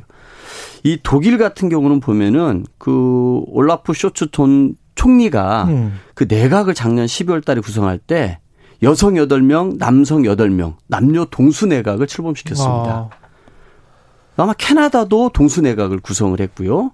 프랑스도 동수 내각입니다. 조 바이든 대통령 같은 경우도 26명 중에 여성이 12명에 달합니다. 적어도 우리 역대 정부가 뭔가 이 남녀 평등을 위해서 여성의 비중을 끊임없이 늘려보지 않았습니까? 그런 노력들을 해왔단 말이죠. 예. 쉽지 않았겠습니다. 뭐 그럼에도 불구하고 저는 이런 노력들이 필요하고 윤 당선인도 윤석열 정부에서 30대 장관 여러 명 나올 거다라고 호언장담하지 음, 않았습니까? 그랬죠. 그런 것들에 비추어 봤을 때 음. 굉장히 실망스럽고 어쨌든 새로움, 참신함, 신선함은 찾아볼 수 없는 뭐 그저 음. 그런 인선이 아닌가 싶습니다. 근데 이제 그 반론 차원에서 말씀드리면 보수적인 분들이랄지 윤석열 당선인을 지지하는 분들은 안정감이 있다 또는 능력만 있으면 되는 거 아니냐 능력 위주 인사를 했다는데 뭐 이렇게 또 주장을 하고 생각을 하시는 분들이 있을 것 같아요. 모르겠습니다. 우리 예. 복지부 장관 후보자로 오신 분이 윤 당선인의 뭐 40년 직이라고 하시던데 어. 과연 능력 면에서 그분이 선택이 됐을까요? 아, 꼭 능력만은 아니었을 수도 있다. 그렇죠. 적어도 이 지난 대선 TV 토론회 때 보면은 안철수 후보가 당시에 국민연금이라는 화두를 던졌고 예. 모두가 다 끄덕끄덕 했습니다. 그렇죠. 그건 아마 이 정부에서 연금 개혁이라는 거는 우리 네. 전 국민 모두가 관심을 갖고 지켜볼 것이고 반드시 해내지 않으면은 우리 국민 모두의 노후의 삶이 굉장히 힘들어집니다. 청년들도 이 연금에 대해서 가입해야 될지 말아야 될지 고심이 많아질 것입니다. 예. 적어도 그러면은 이 보건복지부 장관이라고 하면은 누구라도 알만한 그런 연금이라든지 보건이라든지 복지에 관한 전문가가 들어서는 게 맞지 단순히 당선인의 40년 직이라는 이유만으로 정말 생소한 인물이 등장한 거 아닙니까? 음. 저는 과연 이게 실력으로 인선된 것인지 친분 관계로 인선되는 것인지 국민들이 음. 판단하시겠죠. 예. 그리고 국토교통부 장관 후보자로 이제 원희룡 전 제주지사가 발탁이 됐는데 이거는 의회 인사다. 본인도 잘 모르고 어디 지방인가 내려간 내려갔다가 다시 올라왔다 그러더라고요. 네. 근데 어떻게 보세요? 왜 저는 국토교통부 장관으로? 뭐 원희룡 후보자가 예. 의원도 하셨고 음. 제주지사도 두 번씩 하시지 않았습니까? 아마 그런 분이시기 때문에 행안부 장관 같은 걸 하셨으면은 음. 뭔가 그래도 그림이 좀 이렇게 나올 것 같아요. 그러네요. 근데 예. 국토부 장관은 이 상임위 활동도 국토위 상임위 국토위는 없었어요. 원희룡 후보자가 좀 생소하지 않나 싶고 근데 우리 국민들 눈에 원희룡 후보자의 강한 인상은 뭐냐면은요 고속도로 배수구에서 대장동 문건을 보따리째 주웠다라고 흔들던 그 장면이 강하게 남아 있지 않습니까? 예. 그래서 아마 이런 정략적인 카드로 이 후보자 인사를 한 게 아닌가 싶습니다. 과연 저는 물어보고 싶습니다. 과연 원희룡 후보자가 음. 그럼 이렇게 국토교통 어, 대한민국의 이 부동산 문제라든지 교통 문제에 대해서 어떤 전문적인 식견이 있어서 예. 어떤 실력이 윤석열 당선인에게는 어필이 돼가지고 발탁이 됐는지 또 한번 물어보지 않을 수 없습니다. 오히려 정말 그 대장동 뭐 문건 보따리를 주웠다라고 흔들던 그 장면만 강하게 남지 않습니까? 음. 근데 이제 그 사람들이 윤석열 당선자를 만든 사람들이겠죠. 그러니까 찍은 사람들, 그 유권자들의 바람. 지금 나중에 그 결과 분석을 해놓은 거를 보면은 어떤 특정 지역의 유주택자들이 대거 이제 투표를 했던 것들, 서울에서 굉장히 투표율이 높게 나왔던 것들, 이런 것들을 생각해 보면 어떤 집값이 계속 지켜지면서 그러면서도 보유세나 양도세를 완화하는 정책 이거를 바라는 또 유권자들이 분명히 있고 근데 반면에 추경호 부총리 후보자랄지 원희룡 국토교통부 후보자랄지 그 규제 완화를 통해서 집값이 어떻게 다시 올라갈 것이다 그런 기대하지 말아라. 우리는 그렇게 안 할 거다. 이렇게 지금 선언을 했단 말이죠. 네. 잘 되리라고 보십니까? 어, 아마 이게 아마 음. 이 원희룡 후보자의 발언도 보면은 윤대차 3법에 대해서 긍정적인 면을 굉장히 강조를 합니다. 그렇죠. 어, 그런 발언을 했어요. 예. 후보자 예. 지명 이후에. 예. 아마 추 후보자 같은 경우는 굉장히 일반적인 얘기만을 했습니다. 음. 근데 이제 윤 당선인이 대통령 선거 과정에서 이 공약했던 것은 굉장히 획기적이고 음. 어, 이 문재인 정부와는 굉장히 반대로 가기 위해서 더 강하게 했는지 모르겠습니다만 많은 기대감을 갖게 했단 말이죠. 근데 지금 이렇게 뭐 재정 운영 면에서도 보면은 추 후보자 같은 경우는 재정 건전성, 재정에서 굉장히 보수적이란 말이에요. 맞아요. 그런데 윤 당선인 같은 경우는 손실 보상에 대해서 50조, 50조. 100조도 하겠다라고 그런 얘기를 했어요. 예. 그럼 당장 지금 우리 경제 상황을 보면 물가가 폭등하고 있고 음. 이런 문제들 같은 경우는 경상 월급 200만 원도 공약을 한 거죠. 그렇습니다. 예. 과연 이런 것들이 과연 추 후보자는 또 어떻게 당선인의 뜻을 받들을 수밖에 없는데 음. 이 물가 폭등이라든지 이 부동산 세대 문제 그러면서 또 다주택자들은 또 규제하면서 이 불로소득 환수의 문제는 여전히 시대의 과제란 말이죠. 예. 이런 것들을 어떻게 해낼지가 상당히 좀 저도 궁금하고 음. 청문회 때 꼼꼼하게 좀 묻지 않을 수 없 다라고 생각이 듭니다. 특히 부동산 정책도 보면은 윤 후보자 같은 경우 250만 호 250만 가구 건설을 약속했단 말이에요. 그랬죠. 그랬는데 이 원 후보자 같은 경우 수요에 맞게 공급하겠다 이 정도 수준이에요. 음. 이런 부분들도 굉장히 어떻게 풀어나갈지 이거는 저는 청문회 때 꼼꼼하게 이 전문성 분야 네. 얼마 실력을 갖추고 있는지 해야 되지 않겠나 싶습니다. 예. K1965님은 김현미 유은에도 관련 경력 없지 않았나요? 예, 이렇게 말씀하시네요. 아마 적어도 예. 이 아마 이 의원들을 발탁하는 이유는 뭔가 음. 있습니다. 그러면 음. 의원들이 그 내각에 투입이 되게 되면은 음. 그 역할이 있거든요. 예. 정치인이기 때문에. 근데 아마 김현미 장관, 유은혜 장관 같은 경우도 어쨌든 관련 상임위에서 그것들 다 다뤄봤던 음. 그런 경험이 있습니다. 음. 저 그런 부분들이 있기 때문에 원희룡 후보자에 대해서 제가 드린 말씀 같은 경우는 이분 같은 경우는 그 국토위에 없었다. 예, 법사위 외통이 산자의 과 과방위만 거쳤습니다. 아. 국토위는 한 번도 없었고 예. 원 후보자가 우리 국민들 앞에서 이런 부동산 문제나 이런 문제 관련해서 적극적으로 얘기하신 걸 별로 못 들으시지 않았습니까? 그렇죠. 그런 부분들 지적하는 것입니다. 예. 지금 그리고 추경호 후보 같은 경우는 외환은행 론스타 매각 과정에서의 역할 좀 그리고 한덕수 총리 후보자 같은 경우도 김현장에 있었으면서의 어떤 이해 충돌의 가능성 이런 것들도 이제 인사청문회에서 많이 문제 제기가 되겠네요. 예, 제가 이제 한덕수 국무총리 후보자 음. 그 인사청문 특별위원회 제가 민주당 간사를 맡고 아, 있습니다. 예. 그래서 이제 이 질문을 주셨는데 예. 저는 이제 여러 가지 의혹들을 얘기하지 않습니까? 론스타 관련성도 얘기하고 이제 김현장에서 도대체 어떤 역할을 하고 그렇게 뭐 18억의 고문료를 음. 받았는지 그리고 이제 퇴직 이후에 40억이라는 어마어마한 재산을 또 불어나지 않았습니까? 그리고 이제 이분이 또 그 대법관 후보 추천위원회 위원장도 맡았어요. 예. 그때 김현장 측에서 김현장 출신을 대법관으로 세우기 위해서 굉장히 노력했던 게 있습니다. 또 그런 부분에 대한 의혹도 있습니다. 이때 만약에 음. 검찰총장이 윤석열이었다면 어떻게 했을까요? 윤석열이 검찰총장이었다면은 음. 이 정도 의혹이 나오는 국무총리 후보자에 대해서 어떻게 했겠습니까? 어. 제가 봐서 탈탈탈 털었겠죠. 탈탈탈 털어서 아마 반드시 낙마시키지 않았을까 싶은데요. 음.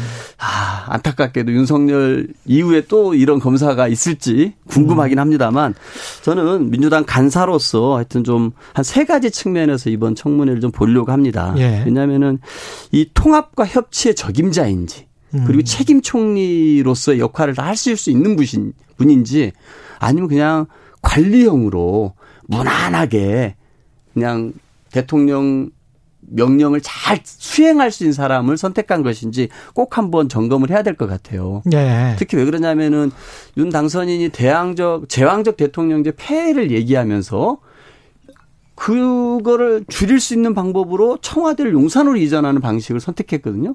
굉장히 국민들도 반대 많이 하고 있는 사안 아닙니까? 저는 제왕적 대통령제 폐해를 줄이는 방식은 이 대통령 권한을 확 줄이는 겁니다. 그것은 바로 책임 총리 를 임명을 해서 실질적인 총리에게 내각을 통할할 수 있는 권한을 주는 거거든요.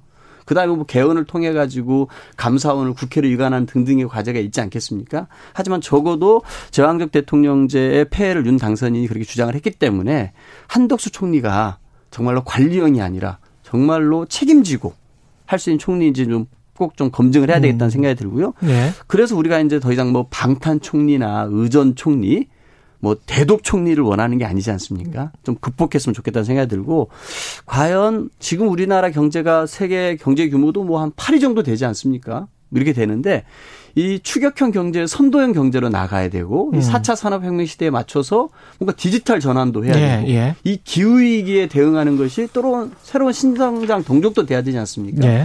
과연 이제 한덕수 후보자께서 음. 이런 뭐 미래에 대한 경제 비전 이런 경제 정책들을 충분히 갖고 있는 사람인지 분인지 음. 검증도 필요하다. 알겠습니다. 그 검사 이야기하셔서 검수완박 수사 기소권 완전 분리 이거는 민주당에서 오늘 하죠. 예, 오늘 오후 2시에 의총? 의원총회가 예정되고 오, 있습니다. 오늘 의총에서 완전히 결정되는 겁니까? 제가 봐서는 그 지도부 원내 지도부는 음. 어뭐 지난주에도 의총을 했습니다만 예. 계속해서 이 다양한 층위에서 예. 의견 수렴 절차를 쭉 밟아왔습니다. 그래서 예. 이제는 결정을 할 수밖에 없는 또 그렇죠. 해야만 되는 때가 아닌가 싶습니다. 어떻게 결정이 됩니까? 그거는 모르죠. 그건 모르지만 하여튼 네. 원내 지도부 입장에서도 어, 다양한 의원님들의 의견들을 쭉 수렴을 하셨으니까 음. 이제는 이건 선택의 문제라고 봅니다. 음. 이게 선과 악의 문제, 음. 뭐 이게 진실과 거짓의 문제가 아니기 때문에 의견 수렴들은 충분히 했고 음. 원내 지도부가 책임감 있게 민주당 안에서도 지금 해야 된다, 아니다, 지금은 시기가 안 좋다, 이렇게 의견이 많이 나뉩니까? 아, 그럼요. 예. 그런 거는 있습니다만, 음. 어쨌든 우리 당이 이 문제를 가지고 계속 이렇게 음. 논쟁만 하고 있을 수는 없는 거 아니겠습니까? 강 의원님 입장은 뭐세요? 저는 보면은 이 형사 사법 절차에서 중요한 게 음. 우리 이소영 우리 의원님께서 말씀하신 건데, 음. 정보의 기능이 있고요. 음. 그 다음 에 수사의 기능이 있고, 기소, 재판이 있지 않습니까? 그렇죠. 만약에 어떤 기관이 수사도 하고 예. 기소도 하고 심지어 재판까지 한다고 생각해 보십시오. 예. 공소 유지를 예. 네. 재판까지. 예, 재판까지. 판결까지 내린다고 생각해 보십시오. 예. 그래서는 안 되기 때문에 그렇죠. 권력이 집중되고 이로 해서 남용의 소지가 예. 있고 이로 해서 국민의 인권이 침해될 수 있기 때문에 재판이라는 게 떨어져 나가 사법부가 있는 거 아닙니까? 그렇죠, 그렇죠. 수사와 기소도 마찬가지 아닐까요? 어. 결국은 이 사법제도, 형사 사법 절차라는 것은 우리 국민 모두의 인권을 음. 지키기 위한 것입니다. 저는 음. 그런 측면에서 세계적인 추세도 음. 이 수사와 기소를 분리하는 것입니다. 음. 그래서 우리도 그렇게 흘러오고 있는 거 아니겠습니까? 검찰총장도 그렇고 이렇게 이야기하잖아요. 수사와 기소를 완전히 분리한 쪽은 없다. 네. 선진국도. 네. 네. 예. 좀 겹쳐져 있다. 아, 그럼요. 예. 근데 지금 민주당 안은 완전히 분리하겠다는 거 아닌가요? 저는 그 완전히 분리한다 할지라도 음. 세계적으로 여러 가지 사례가 있다고 봅니다. 그래서 좀 이렇게 뭔가 6대 범죄, 음. 이 정말 특별 수사 본부 같은 경우는 미국은 FBI 같은 걸 만들어서 예. 운영을 하고 있고 우리 의원님들 내에서도 이 검찰 수사관들이 있지 않습니까? 그리고 경찰 내에서도 이런 특수 수사를 하시는 분들이 있는데 음. 장기적으로는 이 기소와 수사를 분리를 하고 음. 이 수사에 대해서 이 강력 범죄라든지 특수 수사를 할 수 있는 역량들을 다 결집시켜서 법무부 산하에 뭔가 특별 수사 본부를 만들어서 예. 청을 만들어서 운영하는 방식을 제안하시는 분도 있습니다. 근데 어. 저는 결국은 우리 국민들의 인권의 입장에서 본다라고 하면은 한 권력 기관이 정보와 수사와 기소를 다 갖고 있고 음. 이것을 본인의 확증 평양을 가지고 가지 가버리면은 음. 그 피해는 국민이 보기 때문에 음. 이런 권한들은 떼내서 음. 어 남용의 문제를 해결하고 이렇게 함으로써 국민의 인권을 지키는 것 그래서 이 분리 추진이 저는 정답이라고 생각하고 있습니다. 분리 추진이 정답이다. 어제 김호수 검찰총장 발언은 어떻게 보셨는지 적의 지에 연연하지 않겠다. 뭐 이렇게 이야기를 했고 검사장 회의에서 전원 반대 입장 표명했고요. 저는 예. 이런 검찰 개혁의 문제가 나올 때마다 음. 검찰이 이렇게 집단 조직적으로 반발을 하는데요. 어, 한번 여가부 폐지에 대해서 윤석열 당선인이 얘기를 했습니다. 그래서 저는 여가부 공무원들이 집단적으로 들고 일어나 가지고 우리 이러면 일 못한다. 우리 공무원 생활 더 할 수 없다 이렇게 반발하는 거 보셨습니까? 못 보셨죠? 예. 근데 검찰 집단만 그럽니다. 왜 참 특이한 집단이에요. 자, 검찰은 김학의 사건을 보십시오. 스스로가 자기 동료 검찰이라고 얘기를 해서 그런 우리 국민 모두가 뻔히 보면 저 사람이 성접대 받는 사람이 김학이라고 알 수 있는데도 음. 누군지 불, 분간할 수 없다고 다 덮고 덮고 덮고 온 거 아닙니까? 그랬죠. 그리고 정말 무슨 99만 원 불기소 세트도 한번 보십시오. 음. 그리고 정말 유호성 씨를 간첩으로 조작했던 검찰의 모습. 노무현 대통령이다 무리한 수사를 했던 검찰의 모습.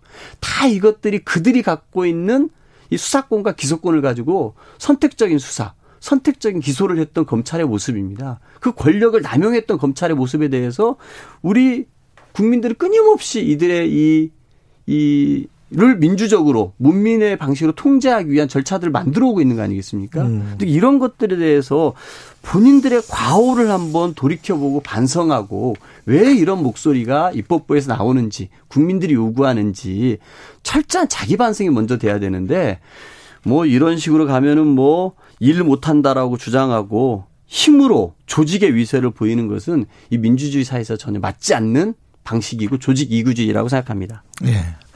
아, 선거 이야기도 여쭤보고 그래야 되는데, 아, 시간이 다 돼서. 아, 그래요? 시간을 좀 늘려주셔야겠습니다. 고맙습니다. 강병원의 정치 백신 더불어민주당 강병원 의원이었습니다. 고맙습니다. 예, 예. 감사합니다. 오늘 하루 이슈의 중심. 당신의 아침을 책임지는 직격 인터뷰. 여러분은 지금 KBS 일라디오 최경영의 최강 시사와 함께하고 계십니다. 네, 더불어민주당이 추진하는 검수완박 수사권 기소권 분리에 대해서 정의당은 시기도 방식도 내용도 동의하기 어렵다. 이렇게 지금 입장을 밝히고 있고요. 정의당 요영국 대표 전화 연결돼 있습니다. 안녕하세요. 네, 안녕하세요. 이거 말고 뭐 또 다른 현안들까지 좀 여쭤볼게요. 네. 예, 예. 일단 수사 기소권 분리 지금 현재 시기 동의하기 어렵다. 이런 입장이시죠? 어, 우리가 지난 몇 년간 검찰 개혁을 둘러싼 갈등이 어떤 음. 결과를 초래했는가, 진짜 깊이 뒤돌아봐야 됩니다. 아, 조국 사태 등 검찰 개혁을 둘러싼 좀 진영 간의 갈등이 결론적으로 탄핵 세력을 부활시켰고 또 검찰총장 대통령을 만든 배경이 되었습니다. 음. 지난 대선 과정에서 이에 대해서 이재명 후보도 몇 번 사과를 했지 않습니까? 정의당은 검찰 개혁을 누구보다 그동안 강력하게 추진해왔고 지금도 변함이 없습니다. 현재는 검찰 개혁의 당위성은 있어도 검수완박을 밀어붙일 정도로 국민적 맹부, 맹분과 공감이 있는가 아, 하는 점에서 어, 그런 가운데 다시 검수완박 문제로 진영간 대결이 되- 재현되는 것은 음. 어, 여- 여러 가지 시기나 절차, 내용의 면에서도 동의하기 어렵다고 말씀을 드린 거고요. 현재 검찰 수사권을 조정한 검찰개혁 입법안을 만들 때 이른바 4 플러스 1 협의체라는 게 있었지 않습니까? 예. 저도 당시 함께 참여했던 당사자입니다. 어, 검찰이 그 6개 분야 직접 수사권을 인정했던 이유는 사건의 중요성이나 경찰로 완전히 그 수사권 이관 시에 권한 집중이나 비대화 또 이에 대한 통제 방안 등이 사, 실 미비했습니다. 이렇게 해서 만든 국수본이나 공수처가 이제 1년 남짓되었거든요. 성과도 있었지만 보완해야 될 문제도 많이 지적되고 있고 공수처의 경우도 제 기능이 되도록 보완해야 될 과제가 여전히 많은데 이제 검찰 수사권을 경찰로 완전히 에, 지금 이전한다든지 또 별도의 청을 설립해야 할 객관적 필요성 또 국민적 공감대가 어 저는 부족하다 이렇게 좀 생각을 하고요. 음. 어제 제가 많은 분들한테 에, 제 발언을 비난하고 비판하는 문자를 받았습니다. 예. 어, 노무현 대통령에 대한 이명박 정부의 검 찰을 통한 보복 수사 악몽이 검찰총장 대통령 시대에 재현되는 게 아닌가 이런 두려움이 묻어나 있는 것 같았습니다. 예. 무엇을 걱정하는지 충분히 심정은 이해가 갔고요. 예. 어, 저 그분들께 전직 대통령과 그 가족에 대한 수사권은 검찰이 아니라 공수처에 있다는 점을 좀 말씀드리고 싶고요. 어. 그렇다 하더라도 어, 윤석열 당선인은 절대 정치 보복하지 않겠다 선언하셔야 됩니다. 그리고 검찰이 왜 국민들로부터 불신받는지 예. 조금 앞에 이제 강병원 의원님 말씀했지 않습니까? 예. 어, 이런 문제들이 있기 때문에 검찰 개혁을 끊임없이 국민들이 요구하고 있는 것이고 이 점에 대해서 검찰총장 출신 윤석열 당선인이 분명하게 에, 어떤 국민들의 불신의 이유에 대한 해답을 제시해야 된다 이렇게 생각을 합니다. 근데 그 가령 뭐 윤석열 대통령이 그 취임하고 난 다음에 정치보복 하지 않겠다라고 선언하지 않는다면 또는 검사들이 과거와 비슷한 행태를 보인다면 죽은 권력에 관한 하이에나식 물어뜯기 또는 뭐 사건의 과장 뭐 이런 행태를 보인다면 막을 수 있는 게 지금으로서는 있습니까? 그러면? 저는 어 만약에 이제 윤석열 당선인이 집권을 한 이후에 예. 에, 과거 이명박 어, 정부 시절의 모습을 재현한다면은 음. 어, 저는 정권 임기를 다 채우기 어렵다고 생각합니다. 저는 강력한 국민적 저항에 부딪힐 거다 이렇게 좀 생각을 좀 하고요. 저는 그런 점에서 어 저는 윤석열 당선이 정치 보복하지 않겠다 어, 선언을 좀 하는 게 현재 갈등을 좀 어, 푸는 그런 고리가 될 수도 있다 생각을 합니다. 그러면 지금 당장의 민주당의 이른바 검수완박 법안 처리에는 어, 협조할 생각은 없으시고요. 어, 우선 그 상황이 돼 봐야 되는지 오늘 이제 오후에 음. 더불어민주당 의총이 있지 않습니까? 예. 일단 그 가- 결과를 봐야 되고요. 아, 어, 어떤 상황에 대한 가정을 전제로 예. 지금 말씀드리는 것은 좀 적절하지 않은 것 같습니다. 예. 그리고 지금 이제 인수위에서 계속 발표를 하고 있습니다. 총리, 장관 후보자들 네네. 어떻게 보셨어요? 어, 우선 뭐 이미 입장을 밝힌 바가 있습니다만요. 또 세대나 지역 등을 고려한 총- 통합 정신도 또 당선이 약속한 청년도 없고 또 새로움도 신선함도 전혀 없는 막 그런 좀 내각 인선이 아닌가 보여지고요. 어제 정의당 배진교 원내대표께서 어, 추경호 경제부총리 내정자에 대해서 당군 일의 최먹튀 사건이라 불리는 론스타 의혹 몸통 중 한 명이 바로 추경호 어, 내정자다 아, 하면서 철저한 검증을 예고를 좀 했습니다. 뭐 정책 검증을 통해서 어, 정의당은 적격 여부를 판단할 것입니다. 예. 그다음에 당내 현안 좀 살펴보면 그 민주당이 그 정치개혁, 정치교체 주장을 하면서 기초의원 중대선거구제 확대 이거는 약속을 했단 말이죠. 네네. 예. 그런데 지금 뭐 그거는 어떻게 진행되고 있습니까? 정의당이랑 같이 하면 되는 거 아닌가요? 어- 안 됩니까? 그게 국회에서? 어제 제가 다, 그, 우리 예. 이현주 의원이 지금 단식 농성을 하고 있거든요. 그렇더라고요. 예. 예, 어제 제가 방문을 했는데, 예. 저녁에 상황이 되게 좀 안 좋아 보였습니다. 건강 상태가. 음. 단식이 오래돼서가 아니라, 지금 이 금, 이 정치개혁 과제 가지고, 그 국힘에, 이 뭡니까, 저 원내대표가 바뀌어도, 예. 아직 자리 한번 앉질 않았습니다. 그것을 주제로. 음. 지금 검수완박으로 양당 대결 구도가 이제 격화되면서, 음. 사실상 정치개혁 논의가 실종되는 것에 대해서 이현주 의원이 상당히 충격을 좀 받는 듯 했어요. 아. 이제 지방선거일이 오늘부로 50일 남았습니까? 이런 상황에서 광역선거구도 기초의원 선거구도 아직 정해지지 않았거든요. 예.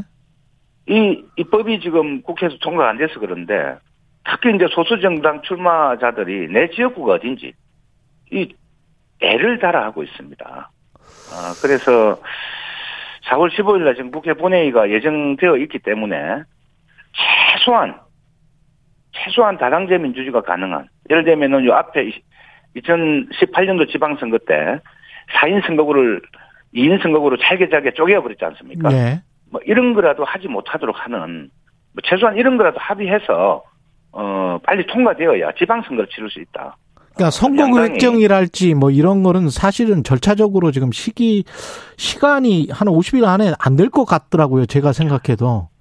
늘 이제 늘 막판 선거가 임박한 날짜가 임박해 오면 결정을 하고 했는데요. 예. 이미 이 법안은 1년 전에 제출돼 있었습니다. 아, 법안은 그런데 예. 논의를 안 하고 미루고 미루고 오다가 딱 시기가 임박해서 시간이 부족하다, 응? 논의가 부족하다 이런 이유로 계속 이제 delay 시켜 왔던 거죠. 누구의 잘못입니까, 이거는? 어, 우선 국민의힘 책임 좀 크다고 보여집니다. 음. 어, 민주당은 지난 대선 과정에서 어, 정치개혁 과제를 약속을 했지 않습니까? 예. 어, 근데 국민의힘은 이거 사실상 거부하고 있습니다. 어, 그런 점에서 어, 국민의힘의 전향적인 이게 뭔가 그 야당 시절하고 이제 예비 여당이지 않습니까? 예. 대통령 선거 전과 대통령 후, 선거 후의 태도는 좀 달라야 되는데 음. 여전히 똑같은 모습을 보이는 게 대- 대단히 좀 실망스럽고요. 민주당의 경우도 지금 어 74분 이 92명입니다. 정확하게 92분이 예. 정치개혁에 동의 서명을 하고 릴레이 지금 농성을 음. 계속 이어가고 있습니다. 아, 저는 그분들의 진정성은 의심하지 않습니다. 그러나 법이 개정되지 않더라도 민주당이 13개 광역시도 의회에서 다수를 점하고 있거든요. 음. 그럼 이분들이 할 수 있는 것은 우리는 2인 선거구 쪼개게 하지 않겠다. 또 다당제 실현을 위해서 어, 한 선거구의 복수 공천이 아니라 우리 단수 공천하겠다. 얼마든지 에, 민주당이 다수당으로서 어, 행할 수 있는 어, 좀 의지만 있다면 행할 수 있는 이런 게 좀 있는데 즉 그 지금 지도부가 그걸 하지 않고 있습니다. 뭐 그런 점에서 어, 지도부도 어, 어떤 선거 과정에서 약속을 했지만 음. 실제로 이것을 실행할 의지가 좀 부족한 게 아닌가 좀 이렇게 좀 보고 있습니다. 그렇군요. 이런 반론도 있더라고요. 근데 기초의원 선거구 3인 이상 뽑아서 다당제가 안착될까? 별로 도움이 안 된다. 이런 시선도 있던데 어떻게 생각하세요? 현재 전국 기초의원 선거구가 1035개거든요. 예. 이 중에 2인 선거구, 두 명만 뽑는 선거가 57%인데, 뭐이 2인 선거구는 거의 100% 그냥 양당이 독식합니다. 그렇겠네요. 예. 네. 57%를 독식할 수밖에 없는 양당 정치가 구조화되어 있는 거죠. 음. 그래서 어, 양당이 아닌 다른 후보들은 어, 들어갈래야 들어갈 수 없는 이런 장벽이 딱이 형성되어 있기 때문에 예. 에, 최소 3인 이상 되어야 그나마 그래도 다양한 목소리가 반영되는 다당제가 가능한 문이 열린다. 좀 이렇게 보고요.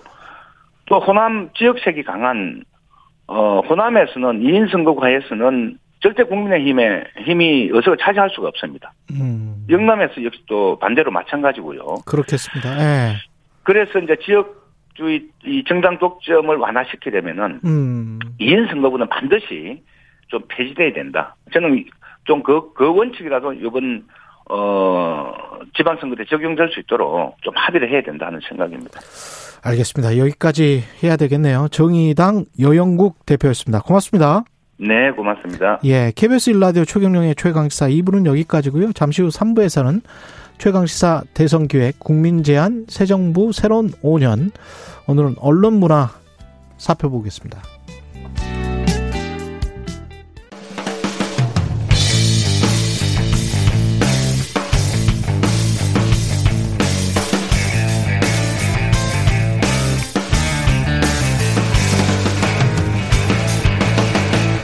최경영의 최강 시사.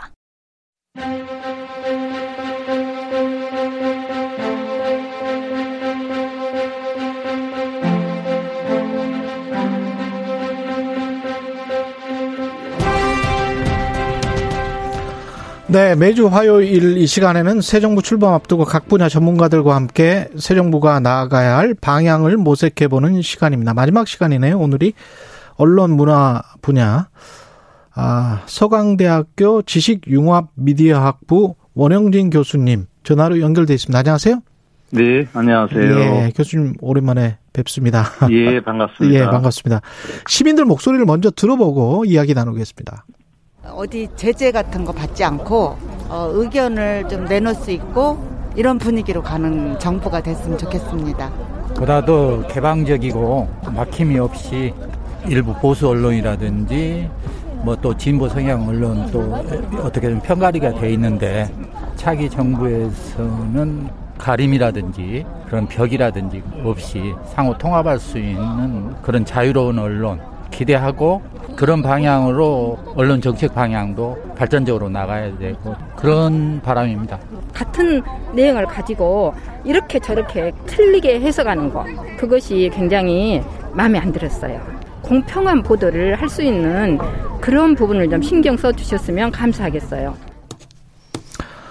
예, 공평한 보도, 틀리게, 같은 내용을 가지고 틀리게 해석을 한다. 뭐, 비슷한 말씀이신 것 같습니다. 언론 자유도 이야기를 쭉 했던 것 같고요. 다음 달 10일이면 새 정부가 출범을 하는데, 윤석열 당선인 역시 뭐, 소통을 강조를 하고 있는데, 지금까지 소통이 일단 잘 이루어지고 있는지는 교수님은 어떻게 생각하시는지 궁금하네요. 예, 뭐 소통이란 말을 어떻게 예. 이해하느냐에 따라 상당히 달라지겠습니다. 예. 그래서 뭐 대충 소통이라는 게 전달하는 작업만을 의미하지는 않거든요. 음. 특정 사안을 소통한다는 게 왜 그런 일을 하게 됐는지 밝히는 일부터 시작이 돼야 되는데 예. 그래서 사안을 시작하게 된 이유를 밝히고 또 그것이 가져올 사회적 편의를 설득력 있게 숨김없이 밝히는 게 소통이겠지요. 예. 그런데 예. 뭐 지난 한 달 동안의 작업들을 보면 뭐 안타깝게도 전달하려고 하는 쪽에 너무 힘을 많이 쓰지 않았나라는 생각이 듭니다. 그래서 음. 뭐 대통령 집무실 이전 같은 경우도 보면 그런 그렇죠. 것이 대표적인 예라고 생각하는데 음. 우선 소상히 이유를 밝히는 일, 그 다음에 동의를 구하는 일 그런 부분들이 좀 생략되고 있어서 음. 전달이 아니고 이해의 폭을 넓혀가는 것이 소통이라는 그런 생각을 좀 더 했으면 좋겠다라는 그런 느낌을 가졌습니다. 네, 국민과의 소통을 위해서 용산으로 이전한다고 했는데 국민들이 그 조금 의아하게 생각하는 부분은 그러면 꼭 5월 10일이 아니라도 차츰차츰 이전을 해서 뭐 한두 달 후에 제대로 예. 이전을 하는 게 낫지 않을까 그런 생각을 이전에 찬성하시는 분들도 이제 그런 생각을 가지고 있는 것 같은데 그 부분은 충분히 해명이나 소통이 됐다고 생각을 하세요? 뭐 부족한 부분이 많았다고 생각합니다. 이 논의가 예. 대선 과정에서 뭐 크게 이슈로 어, 부각되었던 부분이 아니고 전혀 새로운 부분이어서 예. 그래서 더 많이 설명하고 음. 또 이해의 폭을 넓히려고 더 노력했었어야 되는다는 그런 생각이 드는데 그러지 못하고 아 해야 되겠다. 음. 그래 이해해달라. 뭐 이런 식의 전달에 예, 더 힘을 쏟지 않았나라는 그런 부분들 때문에 더 네. 안타깝게 생각하는 거죠. 네. 앞으로는 불통이 잘 안 돼야 될 텐데 소통적으로 네, 가야 될 텐데요. 예, 이 시민들이 그렇게 많이 조금 전에 이야기 들었다시피 예, 음. 그런 부분을 분명히 원하고 있는데 예. 그 거스르는 것 같아서 음. 좀 안타깝습니다. 문체부 장관에는 지금 중앙일보 기자 출신 박보균 특별 고문을 내정을 했습니다. 어떻게 평가를 하세요? 우선 뭐 오랫동안 이 문화부라고 하는 부분이 뭐 언론하고 아주 조금 일정 관련이 있고 또 문화예술 분야를 책임지는 그런 분야입니다만은 예. 전문성과 관련해서는 그 자리가 어, 상당히 거리가 먼 자리인 것처럼 이렇게 많은 사람들이 임명이 되어 왔습니다. 이번에도 예. 언론인이 가게 됐는데 음. 사실은 문화부라는 자리가 이 사람들의 시민의 길을 살리고 어 마음을 굉장히 상쾌하게 만들어줘야 되는 그런 공간이고 그런 행정부서이거든요. 예. 그렇기 때문에 그 부분도 상당한 전문성이 필요한 부분인데 음. 예. 큰 전문성 없이도 누구든 할 수 있다라고 하는 그런 믿음이 아주 오래 전부터 어 진행되어 온 그런 부분들이 있어. 이번에도 예. 조금 실망스러운 부분들이 있다는 게 제 솔직한 심정입니다. 예. 윤석열 당선인도 언론 자유는 뭐 우리 사회를 더 나은 방향으로 변화시키는 큰 원동력. 국민의힘 정강 강령에도 그렇게 돼 있더라고요. 그 언론 자유를 침해하는 거는 중대 범죄라고 돼 있더라고요. 근데 이제 그 언론 자유를 침해하지 않는 것과 언론 자유를 증진시키는 거는 좀 다른 것 같아요. 지금 보니까 인수위 출입하는 그 언론사들도 뭐 출입증을 내주지 않았다 그래가지고 기사가 나오고 그런 것 같은데 어떻게 보십니까? 언론 자유를 증진시키는 방향과 지금 앞으로의 정부. 예, 뭐 사실은 이 언론 분야의 기조를 어떻게 잡아갈 것인가 굉장히 중요한 부분인데요. 예. 그래서 어 지금 인수위에 대해서 인수위에서 나오는 일들에 대해서 너무 촉각을 많이 세운다는 그런 생각이 아. 듭니다. 인수위라고 하는 게 굉장히 한시적인 기구이고 세울 필요 없다. 예. 예. 그래서 인수위라는 게 엄청나게 행정적인 체계가 잡혀 있다거나 이런 부분들보다는 음. 내리는 결정이나 이런 부분들이 굉장히 단절적이고 즉흥적인 부분들이 많습니다. 예. 그래서 인수위에서 나오는 것에 너무 언론이 촉각을 많이 세우는 그런 부분들이 있는데요. 지금 예. 말씀하셨던 부분들이 미디어 오너리나 어, 고발리스라든지 뭐몇 개가 지금 출입이 봉쇄당했다는 이야기를 듣고는 아, 이러면 안 되는데라는 생각이 들면서도 또 다른 한편으로는 그 부분을 야 이게 언론 정책이 이 신호로 봐서는 앞으로 굉장히 엄혹한 시절을 보내겠다. 뭐 이렇게 음. 미리 예상해 버리는 거 이런 것들은 좀 문제가 있다고 생각합니다. 그럴 필요는 없다. 예. 예. 당장에 지금 어 출입이 봉쇄된 부분들을 어떻게 빨리 풀어줄 것인가 뭐 이런 식으로 또 대화를 어 유도하고 음. 뭐 이런 노력들이 더 필요하지 않을까라는 그런 생각입니다. 근데 지금 언론 보도를 보면 어. 인수위의 일거수일투족에 어. 예, 그쪽에 있는 사람들이 모든 예, 해난들을 책임지고 또 앞으로의 기조를 완전히 잡아가는 사람들은 아니라고 생각하거든요. 예. 조금 그런 부분들을 잘 가려줬으면 좋겠다. 어, 그런 생각이 듭니다. 우리가 지금 현재 상황 그리고 이, 이 정부도 그렇고 언론을 향한 직접적인 개입이나 통제는 이제 없을 그런 상황이라고 인식하십니까? 어떻게 보세요? 예, 저는 그렇게 생각합니다. 그래서 음. 지금 제가 그 인수위에 들어가 계신 분들 몇 면들을 이렇게 보면 예. 그 과거에 에, 국회에서 굉장히 언론에 대해서 가격하고 강경한 발언을 한 사람들도 있거든요. 그렇죠. 그래서 그렇다고 하더라도 그것이 에, 어떤 감정적인 표현인지는 모르지만 지금은 이렇게 다시 정권을 잡은 상황에서는 그렇게 마음대로 휘두르거나 그럴 수 있는 상황은 아니다. 지금 이미 우리는 맨 처음에 시작에서 봤던 시민들의 그 기대라든지 이런 부분들을 거스르고 무엇을 할 수 있을까라는 그런 생각을 해봅니다. 그런, 그런- 상황으로까지는 예. 치닫지 않아야 되고 또 그럴 거라고 생각합니다. 예. 이게 사실은 뭐 19세기, 20세기 어떻게 보면 논의란 말이죠. 언론 자유에 대한 논의는. 근데 이제 미디어 예. 환경이나 뭐 이런 거는 언론 자유를 논의하고 이런 게 아니고 뭐 넷플릭스랄지 뭐, 뭐 OTT랄지 엄청나게 바뀌고 있지 않습니까? 그래서 예, 산업적인 맞습니다. 측면에서도 그렇고 예. 어떻게 보십니까? 이게 이 산업적인 측면에서 상업적인 것들만 굉장히 이제 발전을 하고 예. 아직도 이제 한국에서는 19세기, 20세기의 어떤 언론 자유와 정부의 통제에 관해서 걱정하는 그런 분위기가 조금은 남아 있고 예. 어, 어떻게 돼야 될까요? 그래서 사실은 이번 새 정부에서 해야 될 일들이 많습니다. 예. 그래서 굉장히 중요한 시기라고 생각하고요. 예. 그래서 뭐 당선자의 뭐 공약이나 이런 부분들의 주요 가업들을 보면 음. 뭐 사회 통합을 하겠다, 뭐 지역 균형 발전을 하겠다, 뭐 사회 지속과 연속성을 유지하겠다, 뭐 이런 것들이 있거든요. 예.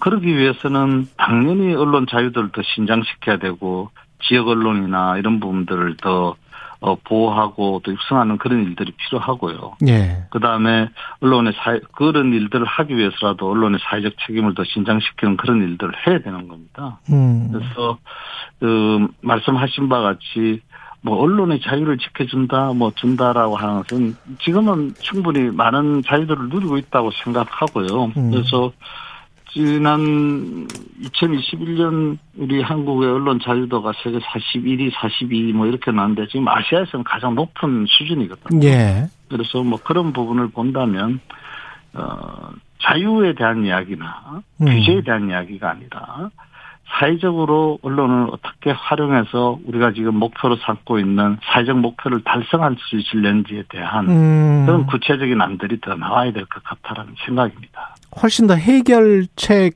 솔루션 쪽을 치중하는 그런 어떤 언론 시장을 생각을 하시는 것 같네요. 예, 그렇습니다. 그래서 예. 지나치게 우리는 그동안 이게 규범이나 그렇죠. 아, 예. 너무 규범에 이렇게 파묻혀 있었던 그런 느낌들 이런 것들이 있거든요. 예. 이그 부분부터 이제 어떻게 탈피할 것인가가 이 새 정부의 언론 정책 과제에 해당하는 것 아닌가라는 생각입니다. 언론단체 대표자들도 뭐 6대 요구사항을 전달했는데 사실은 언론단체라고 하지만 언론단체가 또 이익단체적인 성격도 이- 분명히 있잖아요.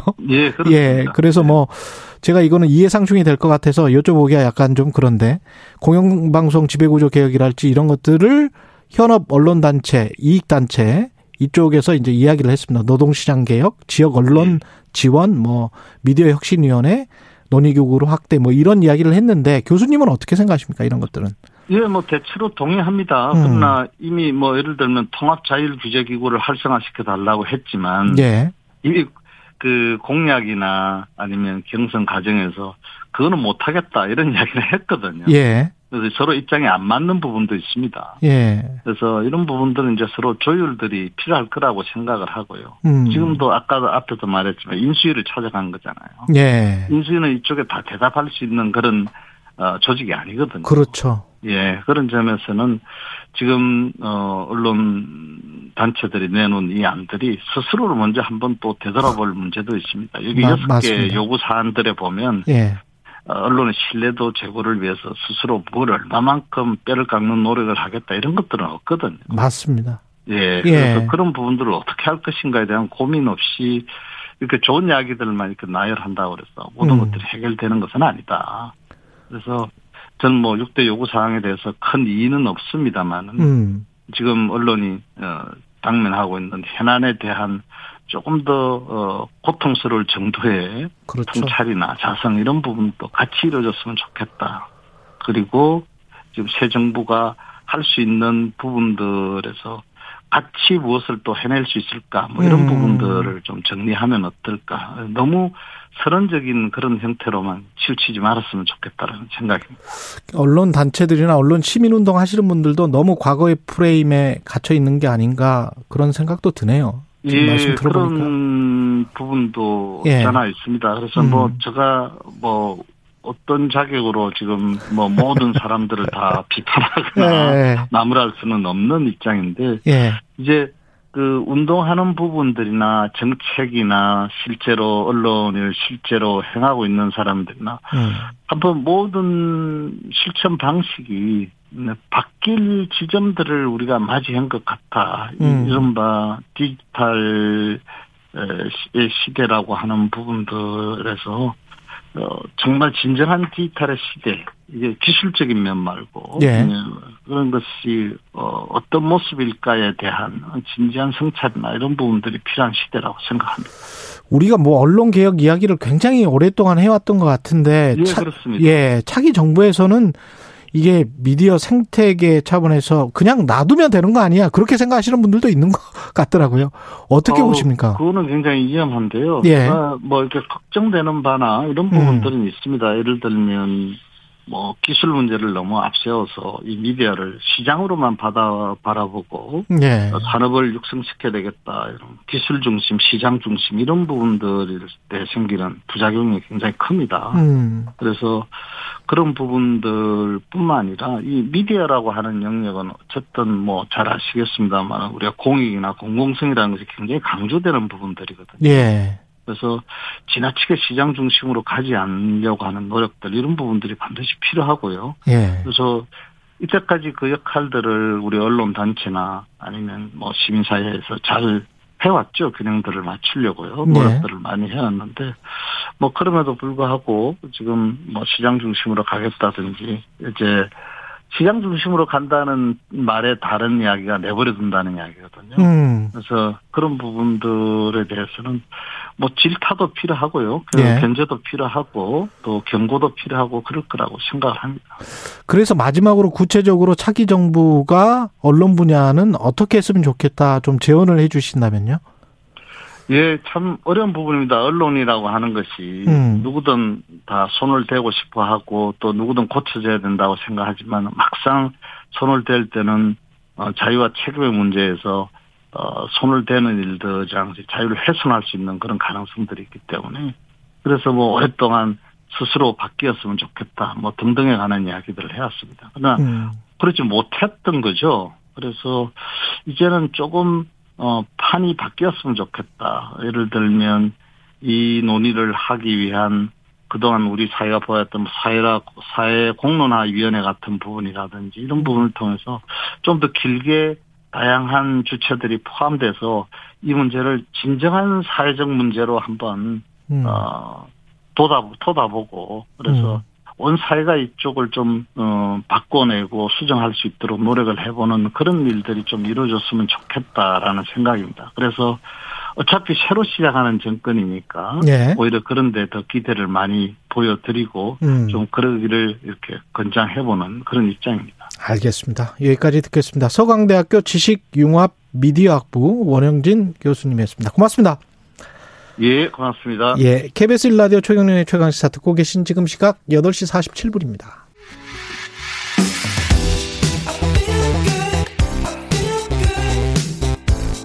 세상에 이익이 되는 방송 최경영의 최강 시사